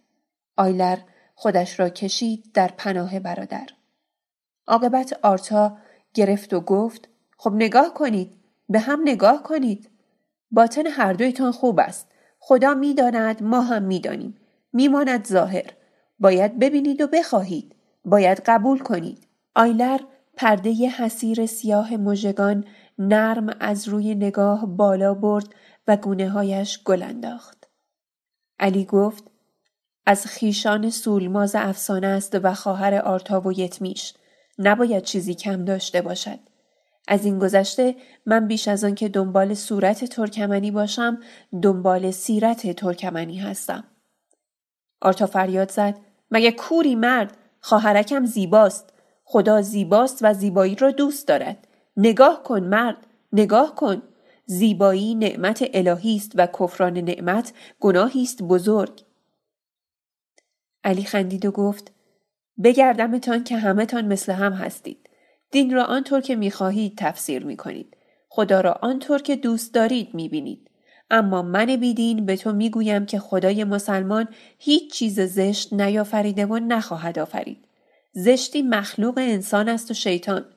خدای مسلمان هر آنچه آفریده از سنگ تا ستاره همه زیباست. چیزی اگر هست که ما آن را زشت می‌بینیم این ما هستیم که بد می‌بینیم. شاید بشری شاید شیطانی می‌بینیم. از چشم نفس اماره می‌بینیم و الا خدای تو مگر می شود که خلق کرده باشد و بد خلق کرده باشد؟ زشت کج نارسا معیوب. بماند که تفسیر البته کار من و تو نیست کار مجتهد و مفسر است. اما در حد تعبیر حدیث را هم بد تعبیر می کنی برادر. این حدیث ظاهرا قصد آن دارد که بگوید خداوند که مطلق زیبایی است و به انسان اختیار داده که بر سر این سفره مطلق بنشیند و یا از تهمانده فاسد و متعفن سفره شیطان چیزی بنیش بکشد از انسان متوقع است مرید و پیرو زیبایی یعنی خدا باشد نه دنبال روی شیطان یعنی زشتی مطلق. حدیث برای مردم آمده است. خطابش به مردم است و از مردم می‌خواهد که از خلق زشتی ها قبول زشتی ها و اطاعت از زشتی ها که جملگی ملک اهریمن است دوری کنند. به مبدع آفرینش خیش بیاویزند و صرفا در خط خلق زیبایی باشند و نه آنکه بگوید چرتکه بیاندازید و آفریده های خداوند را به زشت و زیبا تقسیم کنید و به زیبایی هایش نگاه کنید و به زشت هایش پشت کنید. مسلمان در جزء و کل طبیعت و طبیعتا در جسم و صورت انسان به هر صورت که باشد هرگز چیز زشتی نمی بیند. پس کل هستی الهی نعمت است نبخشی از آن و اینکه می‌گویند کفران نعمت به معنای آن است که انسان حق ندارد دست به خلق زشتی ها بزند و با هستی حق آفریده تمام زیبا به مقابله برخیزد و به معنای آن نیست که اگر به دختران زیبا یکا یک نگاه نکنی مرتکب جرم و گناه شده ای برادر جان. آرتا ماتش برد. آرتا و یتمیش علی را با واسطه می شناختند نه مستقیم. شنیده بودند که دریایی است به خاکساری کویر اما کنار این دریا ننشسته بودند و در پهنش قایقی نرانده بودند.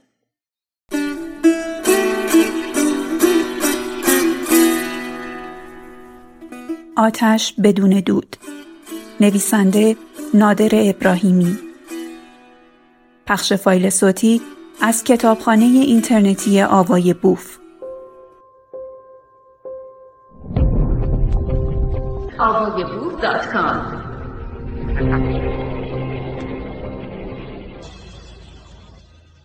آرتا از پی سکوتی طولانی آهسته و افتاده گفت می‌گویند تو طرفدار اشتراکیون هستی.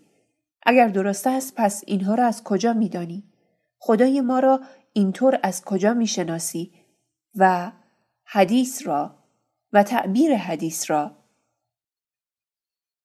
سیاسی خوب آن است که مکتب خود را همانقدر دقیق و منصفانه و شریف بشناسد که مکتب حریف را تازه اسلام شما همانطور که در مقابل آلنی نیست در مقابل من هم نیست.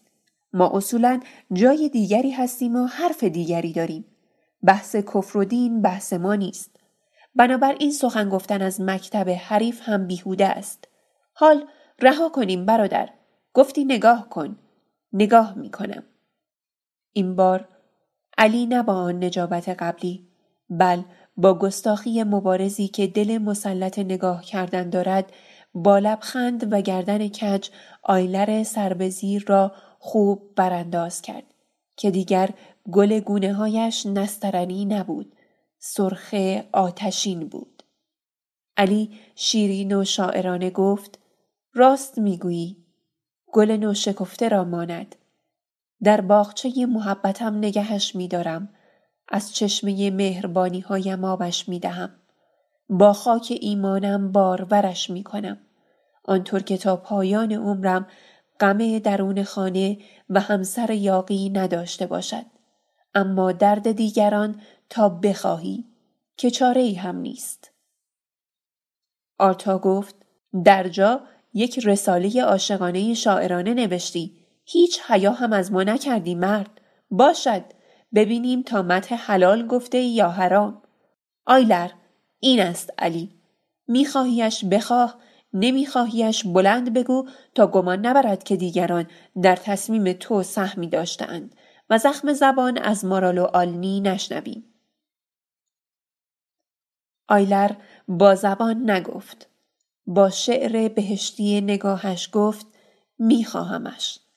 گرچه خوب می‌دانم که دانگ ناچیزی از مردان سیاسی به همسرانشان می‌رسد. عاقبت صدی شکست و فرو ریخت. علی و آیلر بی صدا به سفر رفتند و این اولین و آخرین مرخصی استحقاقی تمام عمر علی بود که از آن استفاده کرد. آیلر ایران را دید و دید که صحرا کنجی از ایران است. کنجی محبوب و بیبدیل. در سال 26 صدها بار صدای فریاد نوزادان ترکمنی که پا به عرصه هستی نهاده بودند در سراسر صحرا پیچید که هر یک می گفتند حالیا من؟ من؟ من؟ چون سیلی آبداری به گوش ستمگران تا بدانند که هرگز جهاد به خاطر عدالت به نهایت نمی رسد مگر آنکه آخرین ظالم به زانو درآید. و هرگز برای ستمگران آرامشی و خواب راحتی و عیش بی دقدقی نخواهد بود تا دم مرگ آخرین ستمگر. و از میان این نوزادان نام چند تن را در این لحظه ناگزیر باید برد. تایماز فرزند دوم و پسر اول مارال و آلنی آقایلر. آیدا دختر و فرزند دوم باغداگل و یاماق بلوت پسر و فرزند دوم پالازو کعبه ساچلی و آرپاچی پیش از این در همان روزهای پرواز آرپاچی به سوی رزمگاه سیاسی صاحب دختری شده بودند به نام آیسن. الله تنها فرزندی را که آیلر نازنین داشت گاه آلنی مینامید گاه توماج و گاه توماج آلنی. سال 26 در انتظاری کند و سرشار از دلهوره میگذشت. همه از همه سو بسخو کرده بودند. همه آماده پرش بودند. گرگ پیر دندانهایش را با سنگ توحشی تاریخی تیز می کرد. در سال 26 قوام السلطنه رأی اعتماد خواست و در متن حیرت ملی تقریبا هیچ وکیلی به او رأی اعتماد نداد. قوام با آن ید بیزایش و آن بازگرداندن آذربایجان به مام دلمرده وطن و با آن صد استواری که بر سر راه پاره پاره شدن ایران بسته بود در یک لحظه بی پشت ماند و گیج و حیران استعفا. اما با همان لبخند عبوس سنگی خاص ناخدایانی که کشتی را همیشه به ظاهر آنگونه که می‌خواهند هدایت می کنند.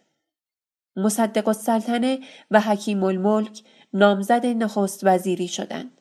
شاه نخستین قدم را در راه طولانی و رنجاور ایستادن در مقابل مردی که لجوجانه و به تکرار می گفت شاه باید سلطنت کند نه حکومت برداشت و به وسیله نوکر بسیار جوان خود اسدالله خان علم برای وکیلان مطیع خود پیام فرستاد ما آقای حکیم الملک را شایسته تر می دانیم و حکیم الملک آمد. در سال 26 جنبش بزرگ دانشجویی دانشگاه تهران آهسته و در خفا پیریزی شد و شکل گرفت. دانشگاه نیز آماده پرش می شد. ملی ها، چپ ها، مذهبی ها، جامعه گرایان نابابسته به روسیه و اقلیت های سیاسی بلا تکلیف میکوشیدند که آن جنبش تازه پای دانشجویی را زیر سلطه و نفوذ خود بیاورند و نگه دارند.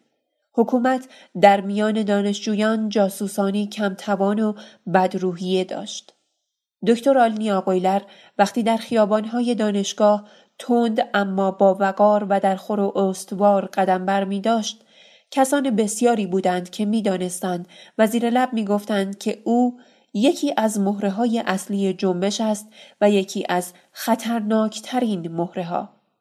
افسانه افسانه می آورد و مین مردم ساده دل به ساختن افسانه های نوید دهنده بسیار است. دکتر مارال آقایلر که می آمد تا دوشنبه ای را با آلنی بگذراند اگر چشم می گرداندی می دیدی که تعداد بسیاری از دانشجویان پشت پنجره های دانشکده هایشان پنجره به پنجره گرد می آیند تا این دو یاقی جذاب دو تفنکش حرفه‌ای دو پزشک کاردان دو رهبر سیاسی جوان دو آشوبگر موقر و زوجی بسیار آرام و مهربان را در کنار هم ببینند و به رؤیاهای خوش طولانی فرو روند. همه آنها که زمانی می‌خواستند در منش و روش رقیب آلنی باشند حال به این رضا داده بودند که رفیق او باشند زیر سایه او در کنار او و قدری هم مقلد او گرچه تقلید از آلنی و مارال ممکن نبود. در سال 26 محمد مسعود مرد صاحب بیپرواترین قلم روزی نوشت پول پالتوی پوست اشرف همشیره شاه را چه کسی داده است؟ و صبح دیگر در تاریک روشن سحر سر پرشورش را گلوله های نوکران اشرف همشیره شاه سوراخ سوراخ کرد. این مسئله و فرصتی بود برای جنبش دانشجویی تا قدرت خود را در عرصه اقدام و عمل بیازماید. نفت هم البته مسئله بود. استبداد هم. وابستگی به بیگانه هم. حکیم الملک هم. فقر هم. گرانی هم. دهها مسئله دیگر هم. رهبری اتحادیه دانشجویان تشکیل جلسه داد برای برپایی یک تظاهر آرام. آنی هرگز در چنین نشستهایی حاضر نمی‌شد. نمایندگان و طرفداران او بودند که از جانبش سخن می‌گفتند بدون اشاره به نام او. ای از رهبران اتحادیه اما می‌دانستند یا چنین باور داشتند که تعدادی از افراد تند و قاطع رهبری وابسته به سازمان سیاسی آلنی آقایلر هستند. مسیر حرکت تظاهر کنندگان از دانشگاه تهران تا میدان بهارستان جلوی مجلس شورای ملی معین شد. زمان حرکت دو روز بعد از ساعت نه صبح تا ظهر. شعارها مشخص شد. سخنرانها انتخاب شدند. انتظامات تقسیم شد. در صورت تهاجم مأموران انتظامی دانشجویان میبایست که بر زمین بنشینند و هیچ حرکت نکنند. بیم باران هم بود. سرد بود. دل بسیاری از مردم وطن و هوای بسیاری از نقاط وطن را می‌گویم. اواخر آذر 26 بود. شب دیر آلنی هنوز در مطب بود. مارال هنوز در مطب بود. ریز بارانی می آمد. یلماز همچنان مشغول بریدن جراید و مرتب کردن بایگانی شگفتانگیز خود بود و هیچ غم بیکارگی پاهایش را نداشت و بیبی بی بمانی در آشپزخانه کنار اجاق کس کرده بود که صدای کوبه در بلند شد. بیبی بی به گشودن در رفت. بیبی بی پرسید کیست؟ من یتمیش افشاری از صحرا آمدم دکتر آقایلر را می‌خواهم یا مارال بانو را؟ بیبی بی از توی هشتی بانک برداشت. آقای یلماز یتمیش افشاری را می‌شناسی؟ می‌شناسم از دوستان است. بیبی بی در را گشود و سلام کرد و راه گشود. فقط آقای یلماز هست. خانم دکتر و آقای دکتر هر دو سر کار هستند حرفم را به یلماز می‌گویم یا به خود شما. فرقی نمی کند بیبی بمانی. مرا از کجا می‌شناسی آقا؟ ما دوستان خوب آلنی و مارال بانو را می‌شناسیم. باید بشناسیم. خدا را شکر که کارمان به جایی کشید که از دوستان این زن و مرد بزرگوار باشیم. بفرما. بفرما چای بخور و احوال یلماز معصوم را بپرس. حرفت را هم به او بگو من که نمی‌فهمم دیدار دست داد چای نوشیدند یتمیش گفت حضرت آمان جانابایی وقت را برای یک حرکت موثر مناسب دیدند دعوت همه سران مبارزان صحرا به کوه ممکن نیست راه های جنگلی سخت ناامن است حضرت آمانجان به صحرا می آیند. یک مجلس مفصل عروسی برپا خواهد شد در شب پنجم دی. عروس و داماد واقعی هستند عروسی هم واقعی است اما سران سیاسی صحرا آنجا جمع می شوند و در چادری امن گفتگو می کنند و به حرکتی که آمان جان می خواهد رأی می دهند یا نمی دهند. هیچ کس جز سران سیاسی و محافظان سوگند خورده حضرت آمانجان از ماجرا خبر ندارد. پدر عروس و پدر داماد هر دو از مبارزان قدیمی هستند. عروسی در عبه آجی قوشان برپا می شود. چادری که با سفانوس مشخص شده چادر حضرت آمانجان آبایی است. آقایلر و مارالبانو هر دو دعوت شده اند. اما یکی هم بیاید با دو رأی کافی است. پرسشی به فکرت نمی رسد؟ مسلح بیایند؟ گمان نمی رود که برخوردی پیش بیاید اما گالان گفته است مرد بی اسلحه سگ بی دندان را می ماند. برای مبادا سلاح سبکی دم دست داشته باشند بد نیست. دیگر حرفی نیست؟ شب اینجا بمان اگر می توانی. نمی توانم. شبانه باز می گردم. خدا به همراهت. دانشجویان در صفهای شش نفری به سوی میدان بهارستان پیش می رفتند و شعار می دادند. آلنی جایی در لابلای دانشجویان داشت اما قامت بلندش او را رسوا می کرد. در دهانه شاهاباد راه بسته شد. به وسیله صد پاسبان مسلح شاید هم بیش. یک افسر شهربانی با بلندگویش به حرف آمد. جوانها گوش کنید.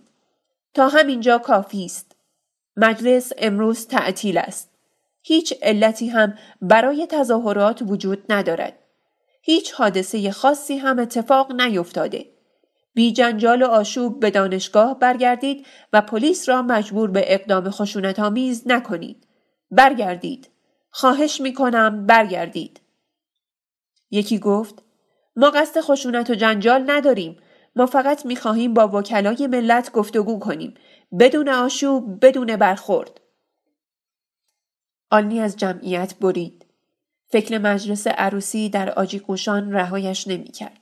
یک حرکت جمعی خطرناک همه برنامه هایش را به هم می ریخت. البته که مارال نخواهد آمد. داستان این عروسی چیست؟ آلنی؟ یک عروسی است ما در داستانی ندارد. خامم نکن پسر تو با آن همه گرفتاری به خاطر یک عروسی معمولی بلند نمی‌شوی بیایی صحرا تو داماد را می‌شناسی یا عروس را؟ دانشجو گفت اینها مثلا وکلای ملتند مجبورند حرفهای ما را بشنوند. گفتم که چرا نمی‌فهمید؟ مجلس را تعطیل کردند و رفتند. مگر می شود مجلس را بی جهت تعطیل کرد؟ ما خبر داریم که صبح همه وکلا به مجلس آمده بودند. آمدند و رفتند. جلوی مجلس می نشینیم تا بیایند. یکی باید به ما جواب بدهد. بهترین آدم های این مملکت را توی خیابانها به گلوله میبندند و هیچ کس هم نمی‌پرسد که قاتل کیست. محرک کیست؟ علت جنایت چیست؟ مگر شما جناب سروان توی این مملکت زندگی نمی کنی؟ مگر بچه های تو نمی‌خواهند توی این مملکت زندگی کنند؟ بله؟ تو خجالت نمی‌کشی که بچه هایت در یک مستعمره بدبخت تو سری بخورند و حق نفس کشیدن هم نداشته باشند؟ ما در هیچ دردسری پیش نمی آید مطمئن باش. چطور دردسری پیش نمی آید؟ تمام عمرم توی دردسر گذشته. حالا می‌گویی دردسری پیش نمی آید؟ دردسر که خبر نمی کند آنی. همانطور که من فهمیدم که این عروسی عروسی نیست. صدها نفر دیگر هم توی صحرا فهمیدند. حکومت هم فهمیده است. چرا این عروسی عروسی نیست مادر؟ به خدا هم عروس عروس است هم داماد داماد. پسر جان من از کشته شدن تو و آدمهایی مثل تو نمی ترسم. همه شما برای کشته شدن به دنیا می آیید. سرنوشت طبیعی هر آدمی که به خاطر حق می جنگد کشته شدن است. این را می فهمم. اما من از اینکه مفت مفت کشته شوید می ترسم. از اینکه به دام بیفتید پیش از آن که قدمی بردارید می ترسم. من از اینکه حضرت آمان جانابایی را گیر بیاندازند و به دار بزنند و مردم صحرا را یتیم کنند می ترسم. آمانجان هم به این عروسی می آید؟ من اجازه نمی دهم یک قدم جلو بگذارید. من معمورم و معذور. اگر همهتان را به گلوله ببندم هم وظیفهام را انجام داده ام. وظیفه باید با احساس مسئولیت همراه باشد. اطاعت کورکورانه اطاعت نیست جنایت است. وظیفه یک افسر واقعی خدمت به میهن است نکشتن دانشجویان. وظیفه من ایجاد نظم است به هر قیمت که باشد نظم را برقرار می کنم. ما به هیچ وجه نظم را به هم نزدیم و نخواهیم زد. ما نظم واقعی می خواهیم نه نظم زیر سایه سرنیزه. من با شما بحث نمی کنم. بیشتر از این هم صبر نمی کنم. یا پراکنده شوید یا از این جلو همه را دستگیر می کنم و میفرستم زندان. پس اقلا تپانچه چیزی با خودتان داشته باشید. داریم مادر داریم. محافظان حضرت آمانجان هم همه مسلحند. خدا به همه شما رحم کند. آنی دید که ناگهان چندین پاسبان با باتونهای برکشیده هجوم آوردند. بعضی هایشان هم اسلحه کمری داشتند. دانشجویان تنگ هم بر زمین نشسته بودند. ملا قلیچ بلغای با تفنگ گلوله زنی براق نیمه خودکارش تیراندازی را شروع کرد. کسی را سردست می بردند. آن دید که جوان کوچک اندامی را بر سر دست می برند. جوانی ضعیف و لاغر و کوچک را. انگار که بچه ده ساله ای را می بردند. جوان سخت دست و پا می زد. دست و پا می‌زد و به همه سو کشیده می‌شد. جوان به شکلی دردناک تقلا می کرد می پیچید می نولید می چرخید و همچنان بر سر دست می رفت. جوان زلیل و درمانده شده بود اما باز هم تقلا می کرد. انگار که مرگ را به زندان ترجیح می‌داد. آلی در یک لحظه همان آلی چوپان گرگ کش زورمند بیپروای بیابانی قوی پنجه ای شد که با هر ضربه تبرش کنده دو نیم می شد. آلی دید که جوان کوچک اندام درمانده به خود پیچان را به کامیونی نزدیک می کنند و جوان چنان به جنب و جوش افتاده که انگار از چنگ مرگ از کام آتش جهنم می گریزد. دانشجویان هنوز بر زمین نشسته بودند و نگاه می کردند. جوان مثل مار زخم خورده به خود می پیچید. چهار پاسمان او را می بردند و دو پاسبان به گرد چهار پاسبان می گشتند و ضربه هایی از باتون به هر جای جوان که می شد می نواختند. آنی جمعیت نشسته را شکافت و پیش رفت. آنی به نزدیکترین فاصله پاسبان ها و جوان رسید. دانشجویان همه نگاه می کردند. آدنی دست دراز کرد و مچ یکی از پاسبانها را گرفت. ناگهان رنگ صورت پاسبان عوض شد. انگار که دردی عظیم بر او هجوم آورد. دست پاسبان از تن جوان جدا شد. آلنی بیدرنگ مچ پاسبان دیگر را گرفت. مچ بلافاصله پای جوان را رها کرد. پاسبان از درد خم شد. باتونی بر گرده آلنی فرود آمد.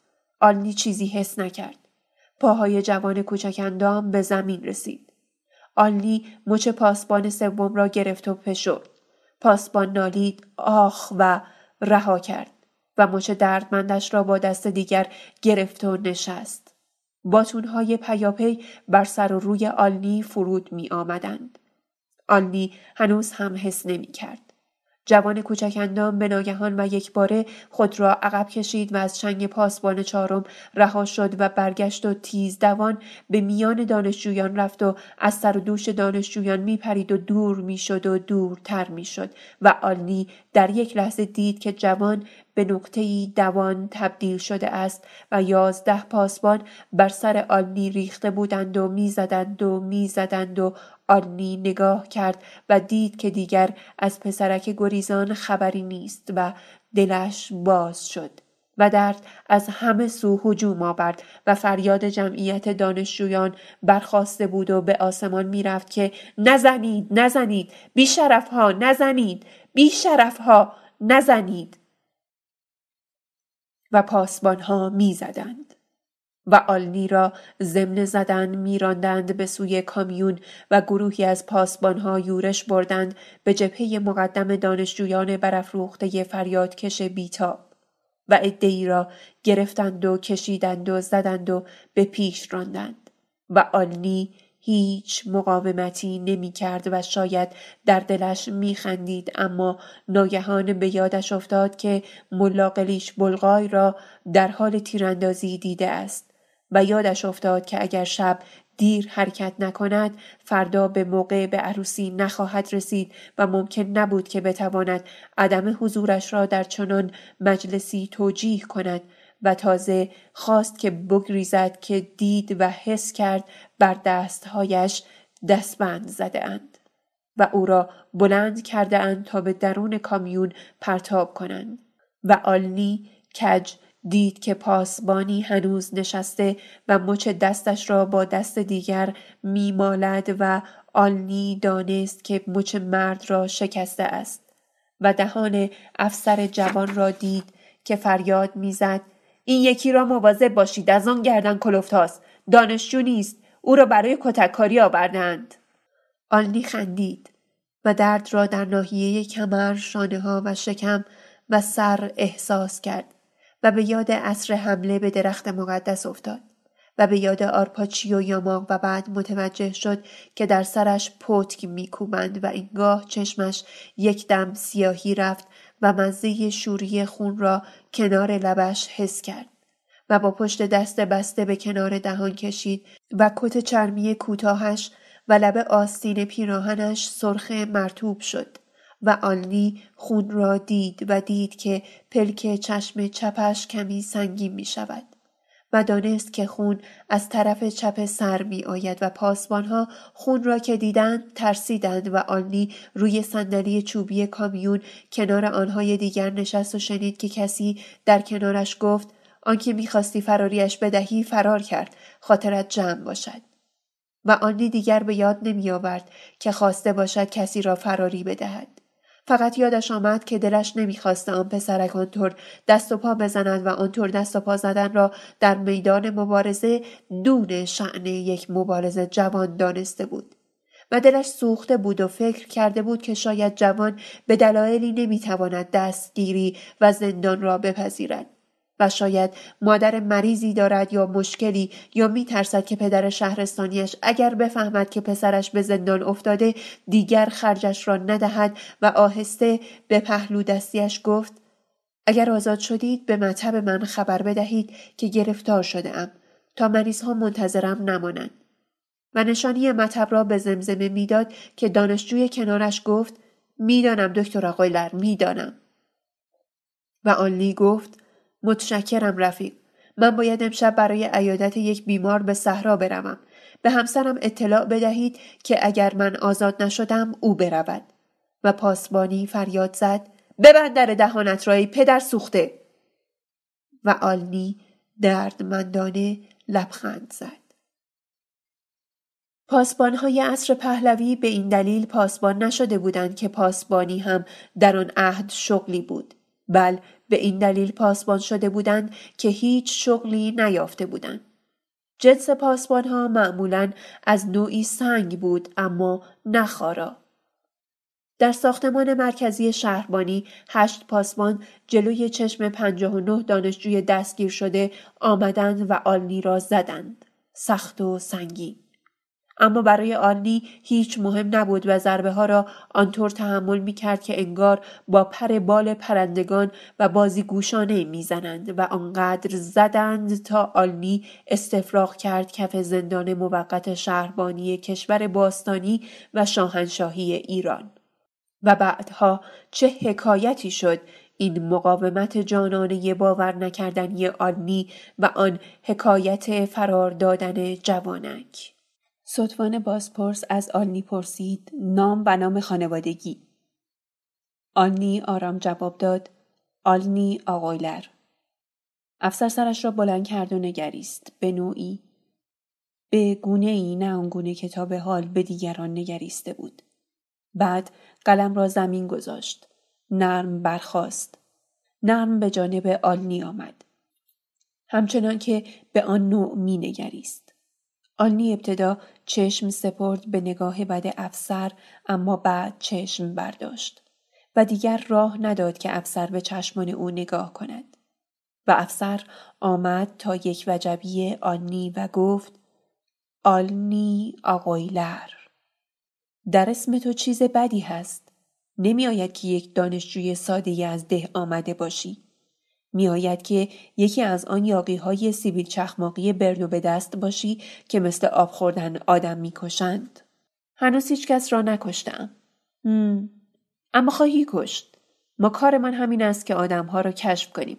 اگر اعدامت نکنند همین امروز و فردا بدون هیچ علتی اعدامت نکنند یک روز نه خیلی دیر عکست را توی روزنامه ها خواهیم دید قاتل هفته نفر آ... چی گفتی؟ آ... آلنی آقویلر بله همین آلنی آقویلر سر گردنه حیران مثلا هفته نفر را کشت و خودش به دام افتاد نه؟ اما شهرام امجدی هم گمان نکن که اسم خیلی شسته و رفته تر از آلنی آقایلر باشد. آقای صدفان شهرام امجدی. یک روز ممکن است در روزنامه ها عکست را بیاندازند و بنویسند نامردی که صدها مرد مؤمن مبارز وطن پرست را زیر شکنجه کشته بود به دار مکافات آویخته شد. خوب است گاهی به این مسئله هم فکر کنی و همش فکر نکنی که با شکنجه دادن دانشجویان درجه می‌گیری و می‌گیری تا سپه بود بشوی و نخست وزیر. سطوان امجدی یک آن مغلوب شهامت آلنی شد. مغلوب سراحت و قدرت بیانش هم. پاسبانی که جلوی در ایستاده بود و سیبیل های خیلی پهن و نگاهی به رنگ تیره خشونت داشت حال با حیرت و تحسین آلنی را مینگریست. پاسبان می‌دانست که از این طور آدم ها زیاد پیدا نمی شود. می‌دانست و دیده بود که سطبان امجدی جوان خیلی ها را به گریه انداخته است و به استقفار و له شدگی کشیده است. می‌دانست که این بچه بیمار تو گوشی زدن است و دشنام های چاله میدانی دادن که حال در برابر این مرد اینطور درمانده شده است. امجدی باور نمی کرد. اصلا باور نمی کرد. باور نمی کرد. صدفان امجدی از پی سکوتی طولانی کند و کشدار گفت همین امشب همین امشب زیر شکنجه میکشمت به من می‌گویی نامرد ها به خدایی خدا قسم که امشب تا صبح مثل سگ میکشمت زیر شکنجه هایی که خوابش را هم ندیده باشی به تمام مقدساتم قسم میکشمت تو خدا نداری. مقدسات نداری. شرف هم نداری بچه جان. تو هیچ چیز جز مرض شکنجه دادن و کشتن بیگناهان نداری. ببند در دهانت را و همل آن همل آن برو به سرهنگ سیرفی بگو. دکتر آلنیا قویلر گفت من بیمار بدحالی دارم که باید سریعا به دادش برسم. اگر تا ده دقیقه دیگر از اینجا بیرون نروم دیگر هرگز روی من حساب نکنید و برای قوم و های دردمند بیمارتان دکترهای دیگری پیدا کنید. امجدی وامانده نگاه می‌کرد. آنی رخ به سوی پاسبانه نگهبان گرداند. سرکار یادت باشد که من حرفم را به این ناجوان مرد بیمار زدم. توی زندان هم به همه دانشجویان و پاسبان ها گفتم که اگر زیر شکنجه های امجدی کشته شوم به گوش معاون شهربانی و وزیر دربار برسانند که این حادثه چگونه اتفاق افتاده فهمیدی؟ پاسبان نچندان پیدا سر به نشانه آری تکان داد اما هیچ نگفت. امجدی چرخید طرف در.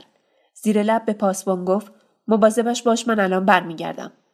و رفت بیرون. آلنی صدای قدم های نظامی او را شنید که دور می‌شد اما پژواکش در دهلیزهای ساختمان باقی میماند. پاسبان آهسته گفت دلاوری هستی دکتر اما اگر این بازی را نبری امشب تو را تکه تکه می‌کند می‌کشد. حتما می‌کشد من می‌دانم. زورش به من نمی‌رسد نگران نباش. اسم تو چیست سرکار؟ چاکر شما محمد ساقی هستم. یک وقت اگر خدایی نکرده مریض بدحال داشتی یا مریض لاعلاج بیاورش پیش من و همکارم دکتر راسته ما رایگان کار می‌کنیم یا با مزد کم. البته از ثروتمندان پولهای هنگفت می‌گیریم. بله دکتر. حالا دیگر ساکت باشید. شش دقیقه در سکوت گذشت. گهگاه تنین صدای پایی در دهلیزها میپیچید و آرام آرام فرو می نشست. آنگاه صدای پاهای دو نفر شنیده شد. صدا نزدیک و نزدیکتر شد. آلنی سر در میان دو دست گرفت. با تکیه به میز بازپرسی و چشمها را بست و سر و صورتش تمام زخمی بود. در باز شد. سرهنگ سیرفی در قفای او امجدی وارد اتاق شدند. سرکار ساقی سلام داد و خبردار ایستاد. سرهنگ با اشاره دست او را آزاد کرد و کمی خمید تا بتواند صورت آلنی را ببیند که ندید. دکتر آقایلر خودتان هستید؟ بله سرهنگ. سرتان را بلند کنید. قدری سنگین است. ترجیح می دهم افتاده باشد. بیست پاسبان به مدت بیش از نیم ساعت مرا با باتون و قنداق تفنگ و لگد و مشت و پنج مشت و زنجیر زدند. بیست پاسبان به مدت نیم ساعت و قدری بیشتر. سرتان را بلند کنید دکتر آقایلر. لازم است صورتتان را ببینم. آنی صورت متورم نیمه سیاه خونالودش را به رخ سرهنگ سیرفی کشید. سرهنگ چند لحظه نگاه کرد و بعد بدون کمترین احساس گفت بسیار متاسفم عجیب است که زنده مانده اید اگر بچه های من به جای شما بودند هیچ کدامشان زنده نمی ماندند. اما من اگر زنده نمی ماندم عجیب بود سرهنگ. شما نیروهایی را که می توانند انسان را زنده نگه دارند نمی شناسید. من سرشار از آن نیروها هستم. سرشار. و یکی از آن نیروها قطعا میل به انتقام گرفتن از دشمن است. بله دکتر؟ جواب نمی دهید نه؟ بسیار خوب. فرض کنید که من از اختیاراتم استفاده کنم و هم آن آزادتان کنم. با این صورت له شده کجا می خواهید بروید دکتر؟ به ملاقات یک بیمار بدحال و از آنجا به هر حال نمایش نمی دهم مطمئن باشید. سرکار امجدی با توجه به اینکه دکتر خلاف نمی‌گوید و من مطمئن هستم که بیمار بدحالی در انتظار ایشان است و البته تعدادی بیمار هم در مطب ایشان چشم به راهشان هستند شما می توانید با زمانت شخص من دکتر آلنی آقایلر را آزاد کنید پای ورقه آزادی دکتر را من امضا می کنم اطاعت قربان. آنی ایستاد. جناب سرهنگ سیرفی ممکن است بگویید من چه کردم که احتیاج به زامن داشته باشم؟ فعلا شما احتیاج دارید که به داد بیماران بدحال خود برسید. بعد متوجه خواهید شد. متشکرم. اما خاطرتان باشد که من امروز در یک تظاهر کاملا آرام به خاطر حفظ قانون اساسی مشروطیت شرکت کرده ام همین و همین. این را شما می‌گویید دکتر ما که نمی‌گوییم. شما چه می‌گویید؟ اقدام جهت به مخاطر انداختن امنیت ملی در زمانی بحرانی که کشور و نظام سلطنتی احتیاج به نظم و آرامش دارد. این را هم شما می‌گویید جناب سرهنگ. خاطرتان باشد که من حتی زیر شکنجه های فجیع تر از این هم چون این اتهامی را نخواهم پذیرفت. فعلا مهم نیست. زمانی بدون اینکه تلنگری بخورید خواهید پذیرفت. شما از آنجا که به تدریج و بسیار آرام فرو می روید متوجه فرو رفتن خودتان نیستید دکتر آقایلر. اما آنقدرها هم کند فرو نمی روید که بیست سی سال طول بکشد. یک شال گردن به شما می دهم که سر و صورتتان را خوب بپوشانید. هوا قدری سردست و سوز دارد. جیپ خود من هم شما را به جایی که می خواهید می رساند. عیبی که ندارد بله؟ خیر متشکرم. احتیاجی نیست توصیه کنم که تا سه چهار روز به دانشگاه تشریف نبرید چون می‌دانم که نخواهید رفت. همینطور است. یک لحظه سکوت. آلنی معنی می‌دانم که نخواهید رفت را نفهمید و مردد بر جای ماند. سرهنگ از فرصت استفاده کرد و گفت دکتر سوالی دارم که البته اگر میل نداشته باشید به آن جواب بدهید هیچ مانعی ندارد. شما چطور می توانید با یک فشار سریع پنجتان مچ نیرومند یک پاسبان را خورد کنید؟ چون این اتهامی را مطلقا رد می کنم و آن را یک پرونده سازی غیر اخلاقی تلقی می کنم. حق دارید دکتر منتها الان دو پاسبان من با مچهای شکسته گشت گرفته اینجا هستند و پاسبان سوم از درد شدید و کشنده مچ به خود میپیچد و مینالد من تصور می کنم به کار بردن آن باتونهای بسیار سنگین با آن فشار شدید باعث شکستن موج ها شده است. عجب. این درست مثل آن است که بگوییم بقالها وقتی کشیدن چند سیر نخود و لوبیا به علت فشاری که به ترازو وارد میآورند مچشان میشکنند بقالها نه اما قصابها به هنگام شقه کردن گوشت با قمه ممکن است این حادثه برایشان پیش بیاید قصابها جناب سرهنگ با قمه بسیار خوب. وقت شما کم است و من میل ندارم خیلی معطلتان کنم. بگویید ببینم آیا از نظر طبی اصولا چنین واقعی ممکن است اتفاق بیفتد؟ یعنی کسی می تواند با یک فشار مچ دیگری را خرد کند و استخوانهای آن را بشکند؟ بله مسلما. من پدر بزرگی داشتم به نام گالانوجا که می‌گویند با دو انگشت ستون فقرات آدمها را خرد می کرد فقط با دو انگشت. متشکرم دکتر. یک بار باید فرصت کنید و راجع به اجدادتان بیشتر برایم تعریف کنید. ظاهرا موجودات شگفتانگیزی بودند. همینطور است جناب سرهنگ.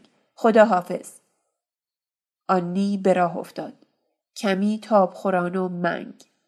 ساقی و امجدی کنار کشیدند. سیرفی با آنی هم قدم شد. در دالان بلند چند قدمی که رفتند سرهنگ سیرفی زیر لب زمزمه کرد دکتر می توانم بپرسم چه مدت در صحرا میمانید صحرا لازم نیست انکار کنید ما می‌دانیم بله حق با شماست دکتر باید خیلی احتیاط کنید حکومت زیر بار این بازی ها نمی رود. من از هیچ بازی خبر ندارم. به صحرا می روم همانطور که همیشه رفتم. برای حضور در یک عروسی برای حضور در یک عروسی هم. توصیه نمی کنم که نروید چون می‌دانم که قبول نمی کنید. اما بار دیگر می گویم که خیلی احتیاط کنید. ضمنا قدر این نصیحت را هم بدانید. همیشه این شما نیستید که جان دیگران را نجات می دهید. آنلی مطمئن بود که سیرفی شوخی نمی کند. آمان جان آمان جان در رس بدکاران بود. ملا قلیچ بلغای خدای من قلیچ بلغای ای کاش می توانستم از همینجا خبر بدهم مارال من امروز صبح آنلی تو را خرد و خمیر کردند تقریبا هیچ نقطه سالم در سراسر بدنم باقی نگذاشتند دلم می‌خواست که تو با دستهای مبارک شفا دهندت تنظیف تک تک این زخم ها را بر عهده می گرفتی. دلم می‌خواست مردت را با این حال و روز بیدیدی و چگالی نفرتت را از این نظام بیشتر می کردی. اما وقت بسیار کم است. دولت از ماجرای عروسی با خبر است و نقشه های خطرناکی دارد. اگر زنده نماندم حلالم کن مارال به خاطر آنکه حتی یک لحظه هم نتوانستم با تمام وجود با تمام قلب و با حضور کامل در محضرت باشم. فکر دردهای دیگران هرگز امان نداد که خلوتی خالصانه داشته باشیم. من مطمئن هستم که ما من و تو در مسیرمان هیچ پلی نساخته ایم. بنابراین مطمئن هستم که پس از من بی هیچ دلیلی به پشت سرت نگاه نخواهی کرد. خدا حافظ مارال. آلنی آلنی کوبی تا ساری تند و بدراندن را دوست نداشت. هیچ حرکت ناموزونی را که حکایت از بلاحتی کند دوست نداشت. با این وجود تا آنجا که در توانش بود تاخت. در آستانه جاده ساری گرگان اما راهش را بستند. جاندارم ها بستند. نامونشانش را پرسیدند. از کجا می آید به کجا می رودش را پرسیدند. هدفش را برنامهش را مدت اقامتش را در صحرا و تهران پرسیدند. بعد پرسیدند چرا صورتتان اینطور زخمی و مجروح شده است. آلنی نمی توانست جواب بدهد. هرچه می گفت به زیانش بود. عملا در موضع یک فراری جای می گرفت. در تظاهرات، در تصادف، در برخوردی تن به تن در یک حادثه نه. بیست پاسبان به مدت این مسئله است کاملا شخصی. به خود من مربوط است. از هیچ کس هم شکایتی ندارم. فکر می کنید کسی هم از شما شکایتی ندارد؟ خب اگر داشته باشد پنهان که نمی کند. شما از بابت اینکه مرا به شدت کتک زدهاند شکایتی دریافت داشته اید؟ متاسفانه بله دکتر. از تهران به ما بیسیم زدند که شما را تا اطلاع ثانوی در این پاسگاه نگه داریم. آلنی ضربه مطلقا تلافی ناپذیری را دریافت کرد. تلافی ناپذیر، جبران ناپذیر. آنی در یک آن به جمیع راه های فرار اندیشید و در همان آن هم متوجه شد که هیچ راه قابل قبولی وجود ندارد. هیچ هیچ. او فقط با وسیله خودش می توانست احتمالا به موقع یا کمی دیر به عروسی برسد شاید قبل از فاجعه. با وسایل نقلیه دیگر ممکن نبود. از ساری به بندرشاه از بندرشاه به بندرگز از بندرگز به گرگان از گرگان به گنبد از گنبد به قلب خاکی صحرا. لاقل میبایست پنج بار سوار و پیاده شود. هیچ سواری یا اتوبوسی مستقیما از ساری به گنبد نمی‌رفت. کامیون های باربر که می‌رفتند بسیار کند می‌رفتند. از این گذشته اگر فرار می‌کرد راه ها را میبستند. پیاده هم خاصیتی نداشت. آنی متوجه بود که او را عمدن و صرفا به خاطر آنکه دیر به عروسی برسد نگه داشتند. کسی هست که می‌خواهد او را نجات بدهد یا بالعکس کسی هست که می‌خواهد نگذارد آمان جنابایی و ملاقلیچ و دهها نفر دیگر نجات پیدا کنند و زنده بمانند. این حادثه اگر اتفاق میافتاد آنی حقش بود و مجبور بود که خودکشی کند. چرا که تنها کسی که از همه چیز خبر داشت و به عروسی نیامده بود آنی بود. به بدترین صورت ممکن کارش را ساخته بودند. کلکش را کنده بودند. آنی معنای بنبست را در آنی دریافت. آنی در هم کوفته لرزان گفت اجازه می دهید از بیسیم شما برای ارسال یک پیام کوتاه استفاده کنم؟ برای چه کسی؟ معاونت کل شهربانی. افسر به فکر فرو رفت. مدتی طولانی و بعد با تردید گفت به نظرم نمی رسد که مانعی داشته باشد. با وجود این اجازه بدهید از مرکز سوال کنم. آنلی با تمامی توان ناچیز انسانشناسیش به افسر خیره شد. خواست که شیطان یا فرشته ای را پشت آن چهره خسته بیابد. قدری مهربانی قدری شعور قدری عاطفه. جناب سرگرد لطف کنید و به من فرصت بدهید چند دقیقه در خلوت با شما صحبت کنم. افسر گفت بفرمایید مانعی ندارد. هنوز هیچ اتهامی به شما وارد نشده. فقط از ما خواستند که شما را مدتی نگه داریم. شما دکتر مهمان شخص من هستید. آنی محکوم شد به اینکه اعتماد کند. آنی و سرگرد ژاندارمری به اتاق خود سرگرد رفتند. سرگرد می‌دانم چقدر مشکل و تا حد غیر ممکن است اما سعی کنید حرفم را بفهمید و کمکم کنید. دیر می شود. هر ثانیه دیر و دیرتر می شود. هر لحظه ای که میگذرد ما به یک فاجعه خونین و جبران ناپذیر نزدیکتر می شویم. این فاجعه به زیان همه ماست. به زیان مملکت هم هست. ممکن است خیلی ها نفهمند و بخواهند که این قتل عام اتفاق بیفتد. اما من آلنی آقویلر به شرفم قسم می‌خورم که جز بیگانه هیچ کس از این قتل عام سیاه سود نخواهد برد. اینهایی که اگر من به دادشان نرسم کشته می‌شوند گروه کثیری خونخواه دارند. گروه کثیری مرید و عاشق و فدایی دارند. بعد از فاجعه جوی خون راه خواهد افتاد و سراسر مملکت به آشوب کشیده خواهد شد. کمکم کنید به هر طریق که مسلحت می‌دانید من حکیم آلنی آقایلر پزشکی هستم که می‌گویند جان بسیاری را از چنگ مرگ نجات دادم. قسم می‌خورم در هر لحظه که بچه هایتان، همسرانتان، مادرتان، دوستانتان به من احتیاج داشته باشند به همین ترتیب که الان می‌بینید تقلا کنم که خودم را برسانم. قسم می‌خورم. زندگیم را بر سر این قسم می‌گذارم. دیگر فرصت زیادی باقی نمانده است. آلنی می تراشید و نفوذ می کرد. از همه قدرت صدایش، سحر کلامش، صداقت در بیانش بهره می گرفت. سرگرد اگر اعتقادات سیاسی نداری، اگر عشق به وطن نداری، اگر شرف ملی و مردمی نداری، اخلاق نداری، عاطفه نداری، انسانیت نداری، یعنی هیچ چیزی به درد بخوری نداری. قاعدتا باید پول بخواهی و با پول راضی شوی.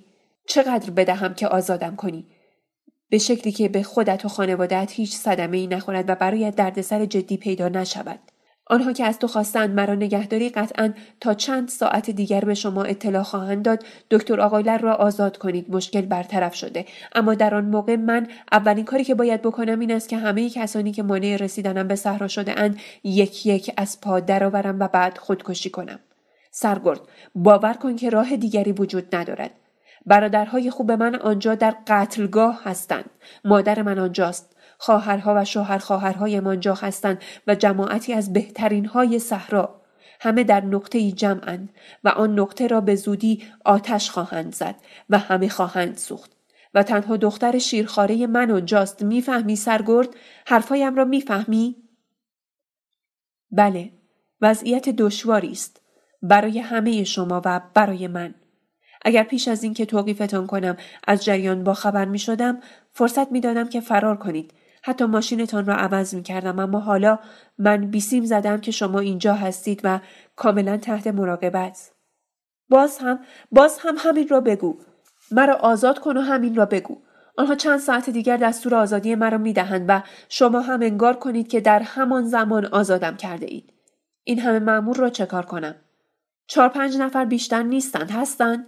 نه چهار نفرند. ساکتشان کنید. رازیشان کن سرگرد. رازیشان کن به هر قیمت به هر شکل یکی دوتاشان جاسوسن با همه زندگیت قمار کن سرگرد به این قمار بزرگ میارزد آنجا در وسط صحرا کسانی قرار است کشته شوند که هر صد سال یک بار هم نظیرشان پرورده نمی شود. و آنها خواهان تجزیه صحرا هستند؟ نه ابدا ابدا به شرفم قسم که از ذره ذره این خاک دفاع می کنند. آنها زمانی آن تکه کنده شده را هم به این تکه خواهند دوخت. کمونیست هستند؟ خیر خیر خیر سرگرد. بازپرسی نکن آزادم کن.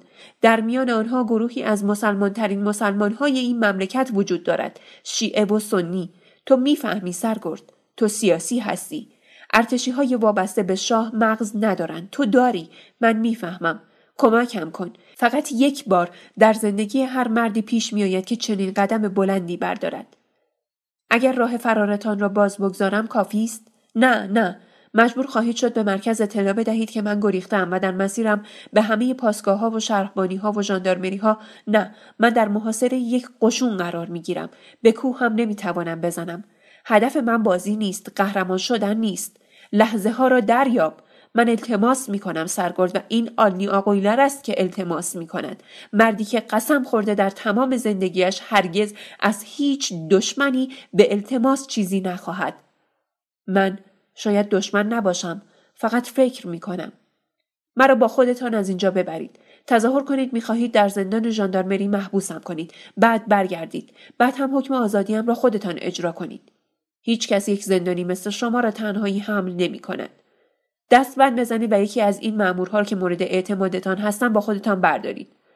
شما می‌خواستید با تهران صحبت کنید چه شد؟ می‌کنم اما از سر استیصال فایده ای ندارد. همان معاون شهربانی که دوست من است دستور دستگیری مرا داده. می‌خواهد که مرا نجات بدهد.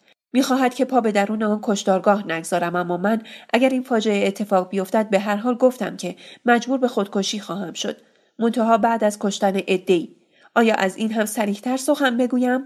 سرگرد هیچکس درباره من به قدر شما نمی‌داند. هیچکس. شما چه بخواهید چه نخواهید در مرکز این دایره قرار گرفته اید. پس لاقل کاری کنید تاریخی و ماندگار. اعدامم می کنند سه تا بچه کوچک دارم. این را نمی‌خواهم. راهی پیدا کنید که از حبس ابد محکومیتی سنگینتر نداشته باشد. اگر هیچ قدمی بر ندارید دو سه روز دیگر در روزنامه ها خواهید خواند که دویست ترکمن در یک عروسی به قتل رسیدند. آن وقت می‌فهمید که چه کسی اجازه داده که این دویست نفر کشته شوند. عیب قضیه این است که هیچ راه حل نسبتا اقلانی وجود ندارد. تا چه حد جدی ازتان خواستند که مرا نگه دارید؟ فقط گفتند تا اطلاع ثانوی بازداشت شوند. همین. خدای من راه پیدا کنید. راه پیدا کنید. هر دقیقه که میگذرد به یک مصیبت نزدیکتر می‌شویم. کاش حس می‌کردید. می‌کنم. کاملا. فقط فکر می‌کنم که چه باید بکنم. شاید تنها راه این باشد که با شما بیایم و به صحرا و دیگر هرگز بر نگردم حکم قیابی اعدام و تمام عمر آواره و بدبخت این کار از من بر نمی آید. زن و بچه هایم را زیر شکنجه می‌کشند و مرا وادار به تسلیم می کنند. سرگرد آهسته گفت بیایید به اتاق عمومی و آنجا چند دقیقه آرام بنشینید. من فکری دارم شاید بشود کاری کرد. آنی سر فرود آورد. هر دو به اتاق عمومی رفتند. سروان آلنی را با اشاره به دو ژاندارم سپرد و به اتاق خود رفت و از تلفنچی درخواست کرد که خانه را به او وصل کند. تلفن زنگ زد. سروان مدت کوتاهی به آهستگی با همسرش گفتگو کرد بعد گوشی را گذاشت و به اتاق عمومی آمد. ببخشید دکتر که سوال می‌کنم آیا شما همان دکتر آلنی آقاینر معروف هستید مورد اعتماد گروه زیادی از مردم هستم و مورد اعتماد تعدادی از وزرا وکلای مسجد و بعضی از درباریان همسرم این مسئله را می‌داند و شما را به اسم می‌شناسد او چند ماه پیش می‌خواست به دیدن شما بیاید راست است که شما با داروهای گیاهی معالجه می‌کنید این یکی از روش های کار من است همسرم می‌گوید که شما در معالجه بعضی از کودکان بیمار مثلا فلج معجزه کرده اید. من بچه ها را دوست دارم. برای شفا بخشیدن به آنها هرچه بتوانم می‌کنم.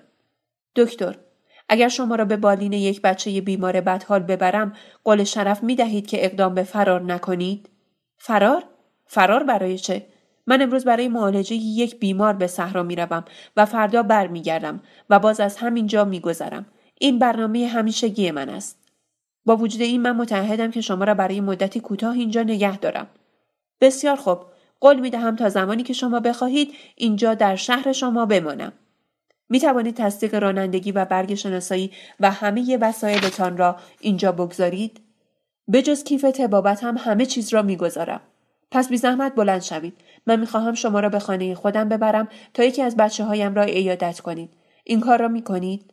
با کمال میل آقا من به هر حال باید اینجا منتظر بمانم چه بهتر از اینکه کاری هم بکنم متشکرم دکتر راه بیفتید سرکار احمدی شما هم لطفا با من بیایید سرکار مهدوی همه کارها به دست شما سپرده است. ماشین را برای شما می‌گذارم. من با وسیله آقای دکتر می‌روم. هر وقت که خبر رفع توقیف دکتر را دریافت کردید فورا به خانه من خبر بدهید. بله قربان. از زخم قلب آمانجان نام این افسر جوان را هم به خاطر بسپاریم. یا در دفتر یادداشتی نگه داریم. شاید زمانی ما را به کار آید. سرگرد پرویز مستشیری. تا نگویند که ملت هرگز به ارتش تکیه نداشت. از زخم قلب آمانجان آنی وارد گنبد شد و سر راه به یکی از آشنایان آمانجان گفت اگر می توانید فوراً فوراً به حضرت آمانجان خبر بدهید که برنامه ها تماماً به هم خورده به هیچ وجه تغییر جا ندهد. اگر به قرارگاه نیامده نیاید و به آنجا نزدیک هم نشود. جانش در خطر است. از زخم قلب آمانجان آنی تاخت به درون صحرا. هنگام تاختنی. در دهانه آجی قوشان آرنی صدای بادآورده ساز و آواز را شنید و دلش یک دم آفتابی شد. نزدیکتر نور و سرور را دید. از زخم قلب آمانجان. نزدیکتر آن سفانوس را جلوی آلاچیقی دید. سه شعله در قلبش برافروخته شد. ابتدای شب بود. آرنی ایستاد.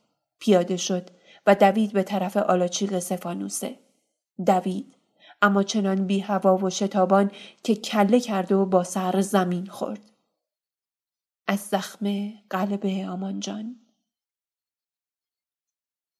آلنی دستها را حائل کرد و با کف دستها فرو غلطید و دستهایش پوست کن شد و خونی. آلنی هرگز در تمام عمرش در دویدنهای شتابناک زمین نخورده بود. هرگز زمین نخورده بود. به یاد نمی آورد که زمین خورده باشد. دلش به درد آمد. چند بچه دیدند اما نخندیدند. شاید دل آنها هم به درد آمد. از زخم قلب آمانجان. آنی دردمندانه و پیرانه برخاست. دردمندانه و خسته باز دوید و باز درغلطید. انگار تمام شده بود. آلنی دانست که بدن کوفتهش تاب ندارد. یک لحظه دلش خواست بخوابد. بخوابد بخوابد زیر نور بدر سر بر زانوی مارال در متعادل ترین هوا بخوابد. کنار قرعوی متروکی روی قالیچه کهنهای پشت همه تنگه ها و دره ها بخوابد. آیناز را تنگ در آغوش بگیرد و بخوابد. چوپان باشد. کنار گله خفته خاموش بخوابد. آلنی نباشد. کسی باشد که حق خوابیدن داشته باشد و بخوابد. اما به اجبار برخاست و این بار مردان و زنانی او را دیدند که خودکشان می کردند و پیش می رفتند. مردی پیش دوید. آنی او را نمی شناخت.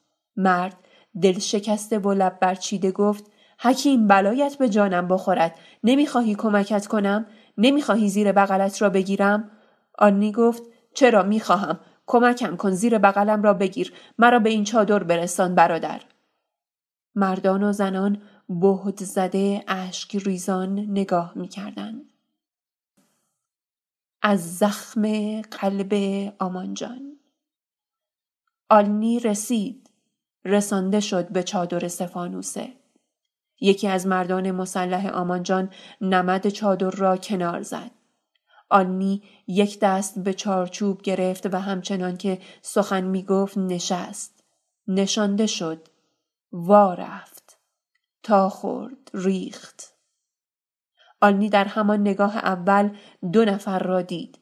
آمانجان آبایی و ملاقلیچ بلغای را و همه او را دیدند و همه ناگهان برخواستند آلنی! آلنی گفت جان همه تان در خطر است. فرار کنید. فرار کنید. از اجتماع ما با خبر شده برای کشتن آدم فرستادم بجنبید بجنبید. دیگر اما گویا قدری دیر شده بود.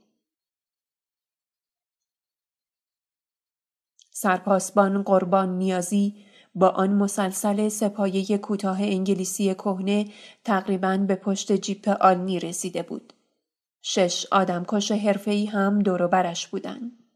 سگها سخت پارس می کردند اما نقص عمل از آنجا سرچشمه می گرفت که سگهای ترکمن همیشه در حال پارس کردنند شب و روز.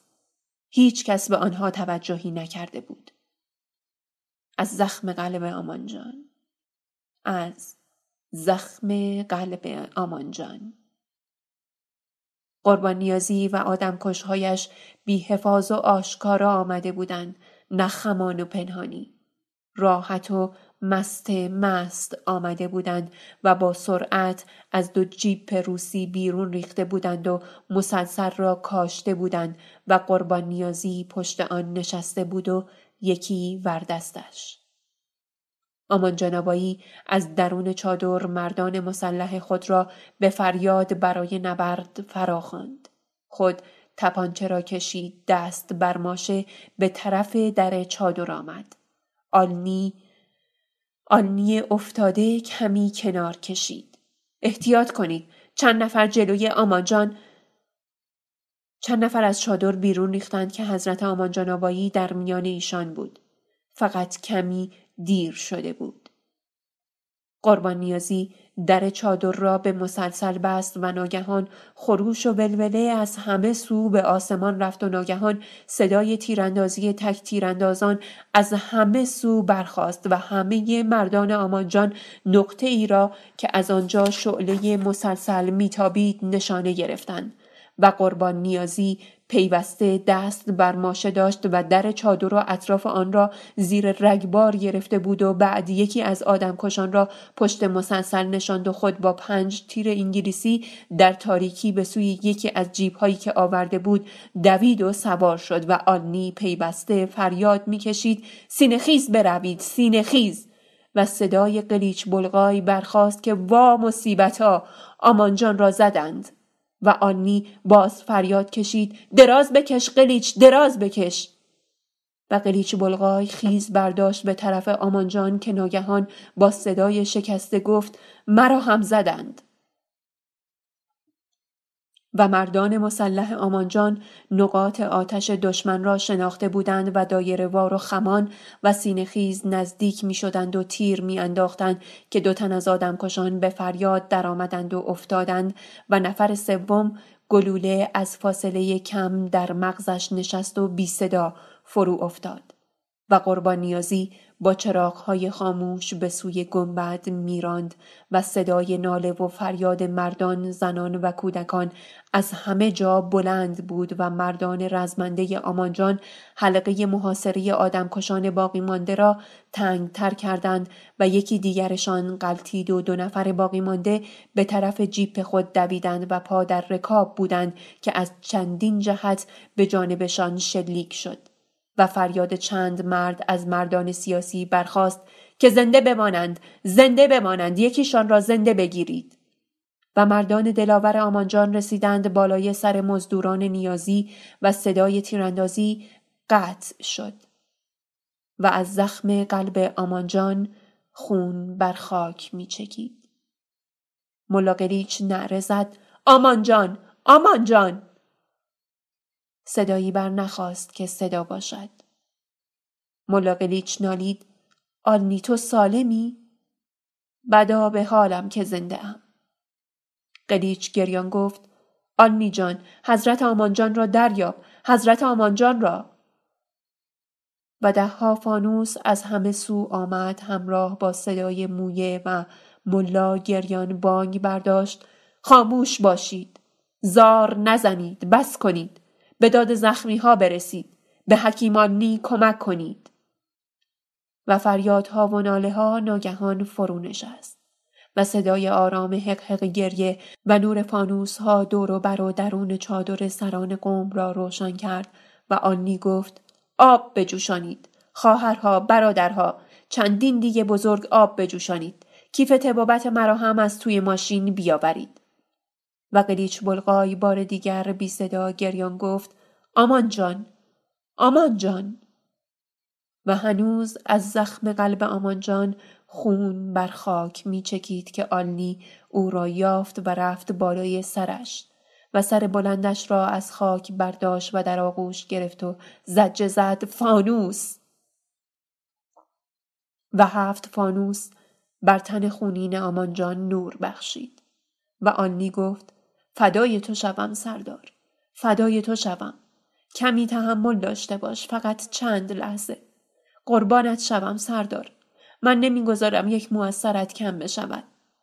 و آمانجان دلاور یل دوران زنده بیدار زیر لب به زمزمه گفت ناراحت نباش آلنی جان.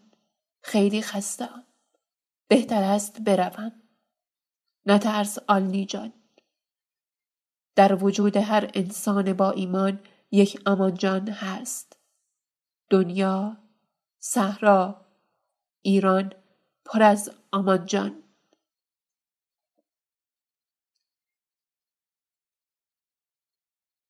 و سردار بزرگ صحرای درد قصه قنبار پرشکوه و شوکت خیش را اینگونه به پایان برد. صدای گریه غریب آنلی که برخاست بار دیگر عبه به مویهی عظیم و خوفناک افتاد. آمانجان شهید شد.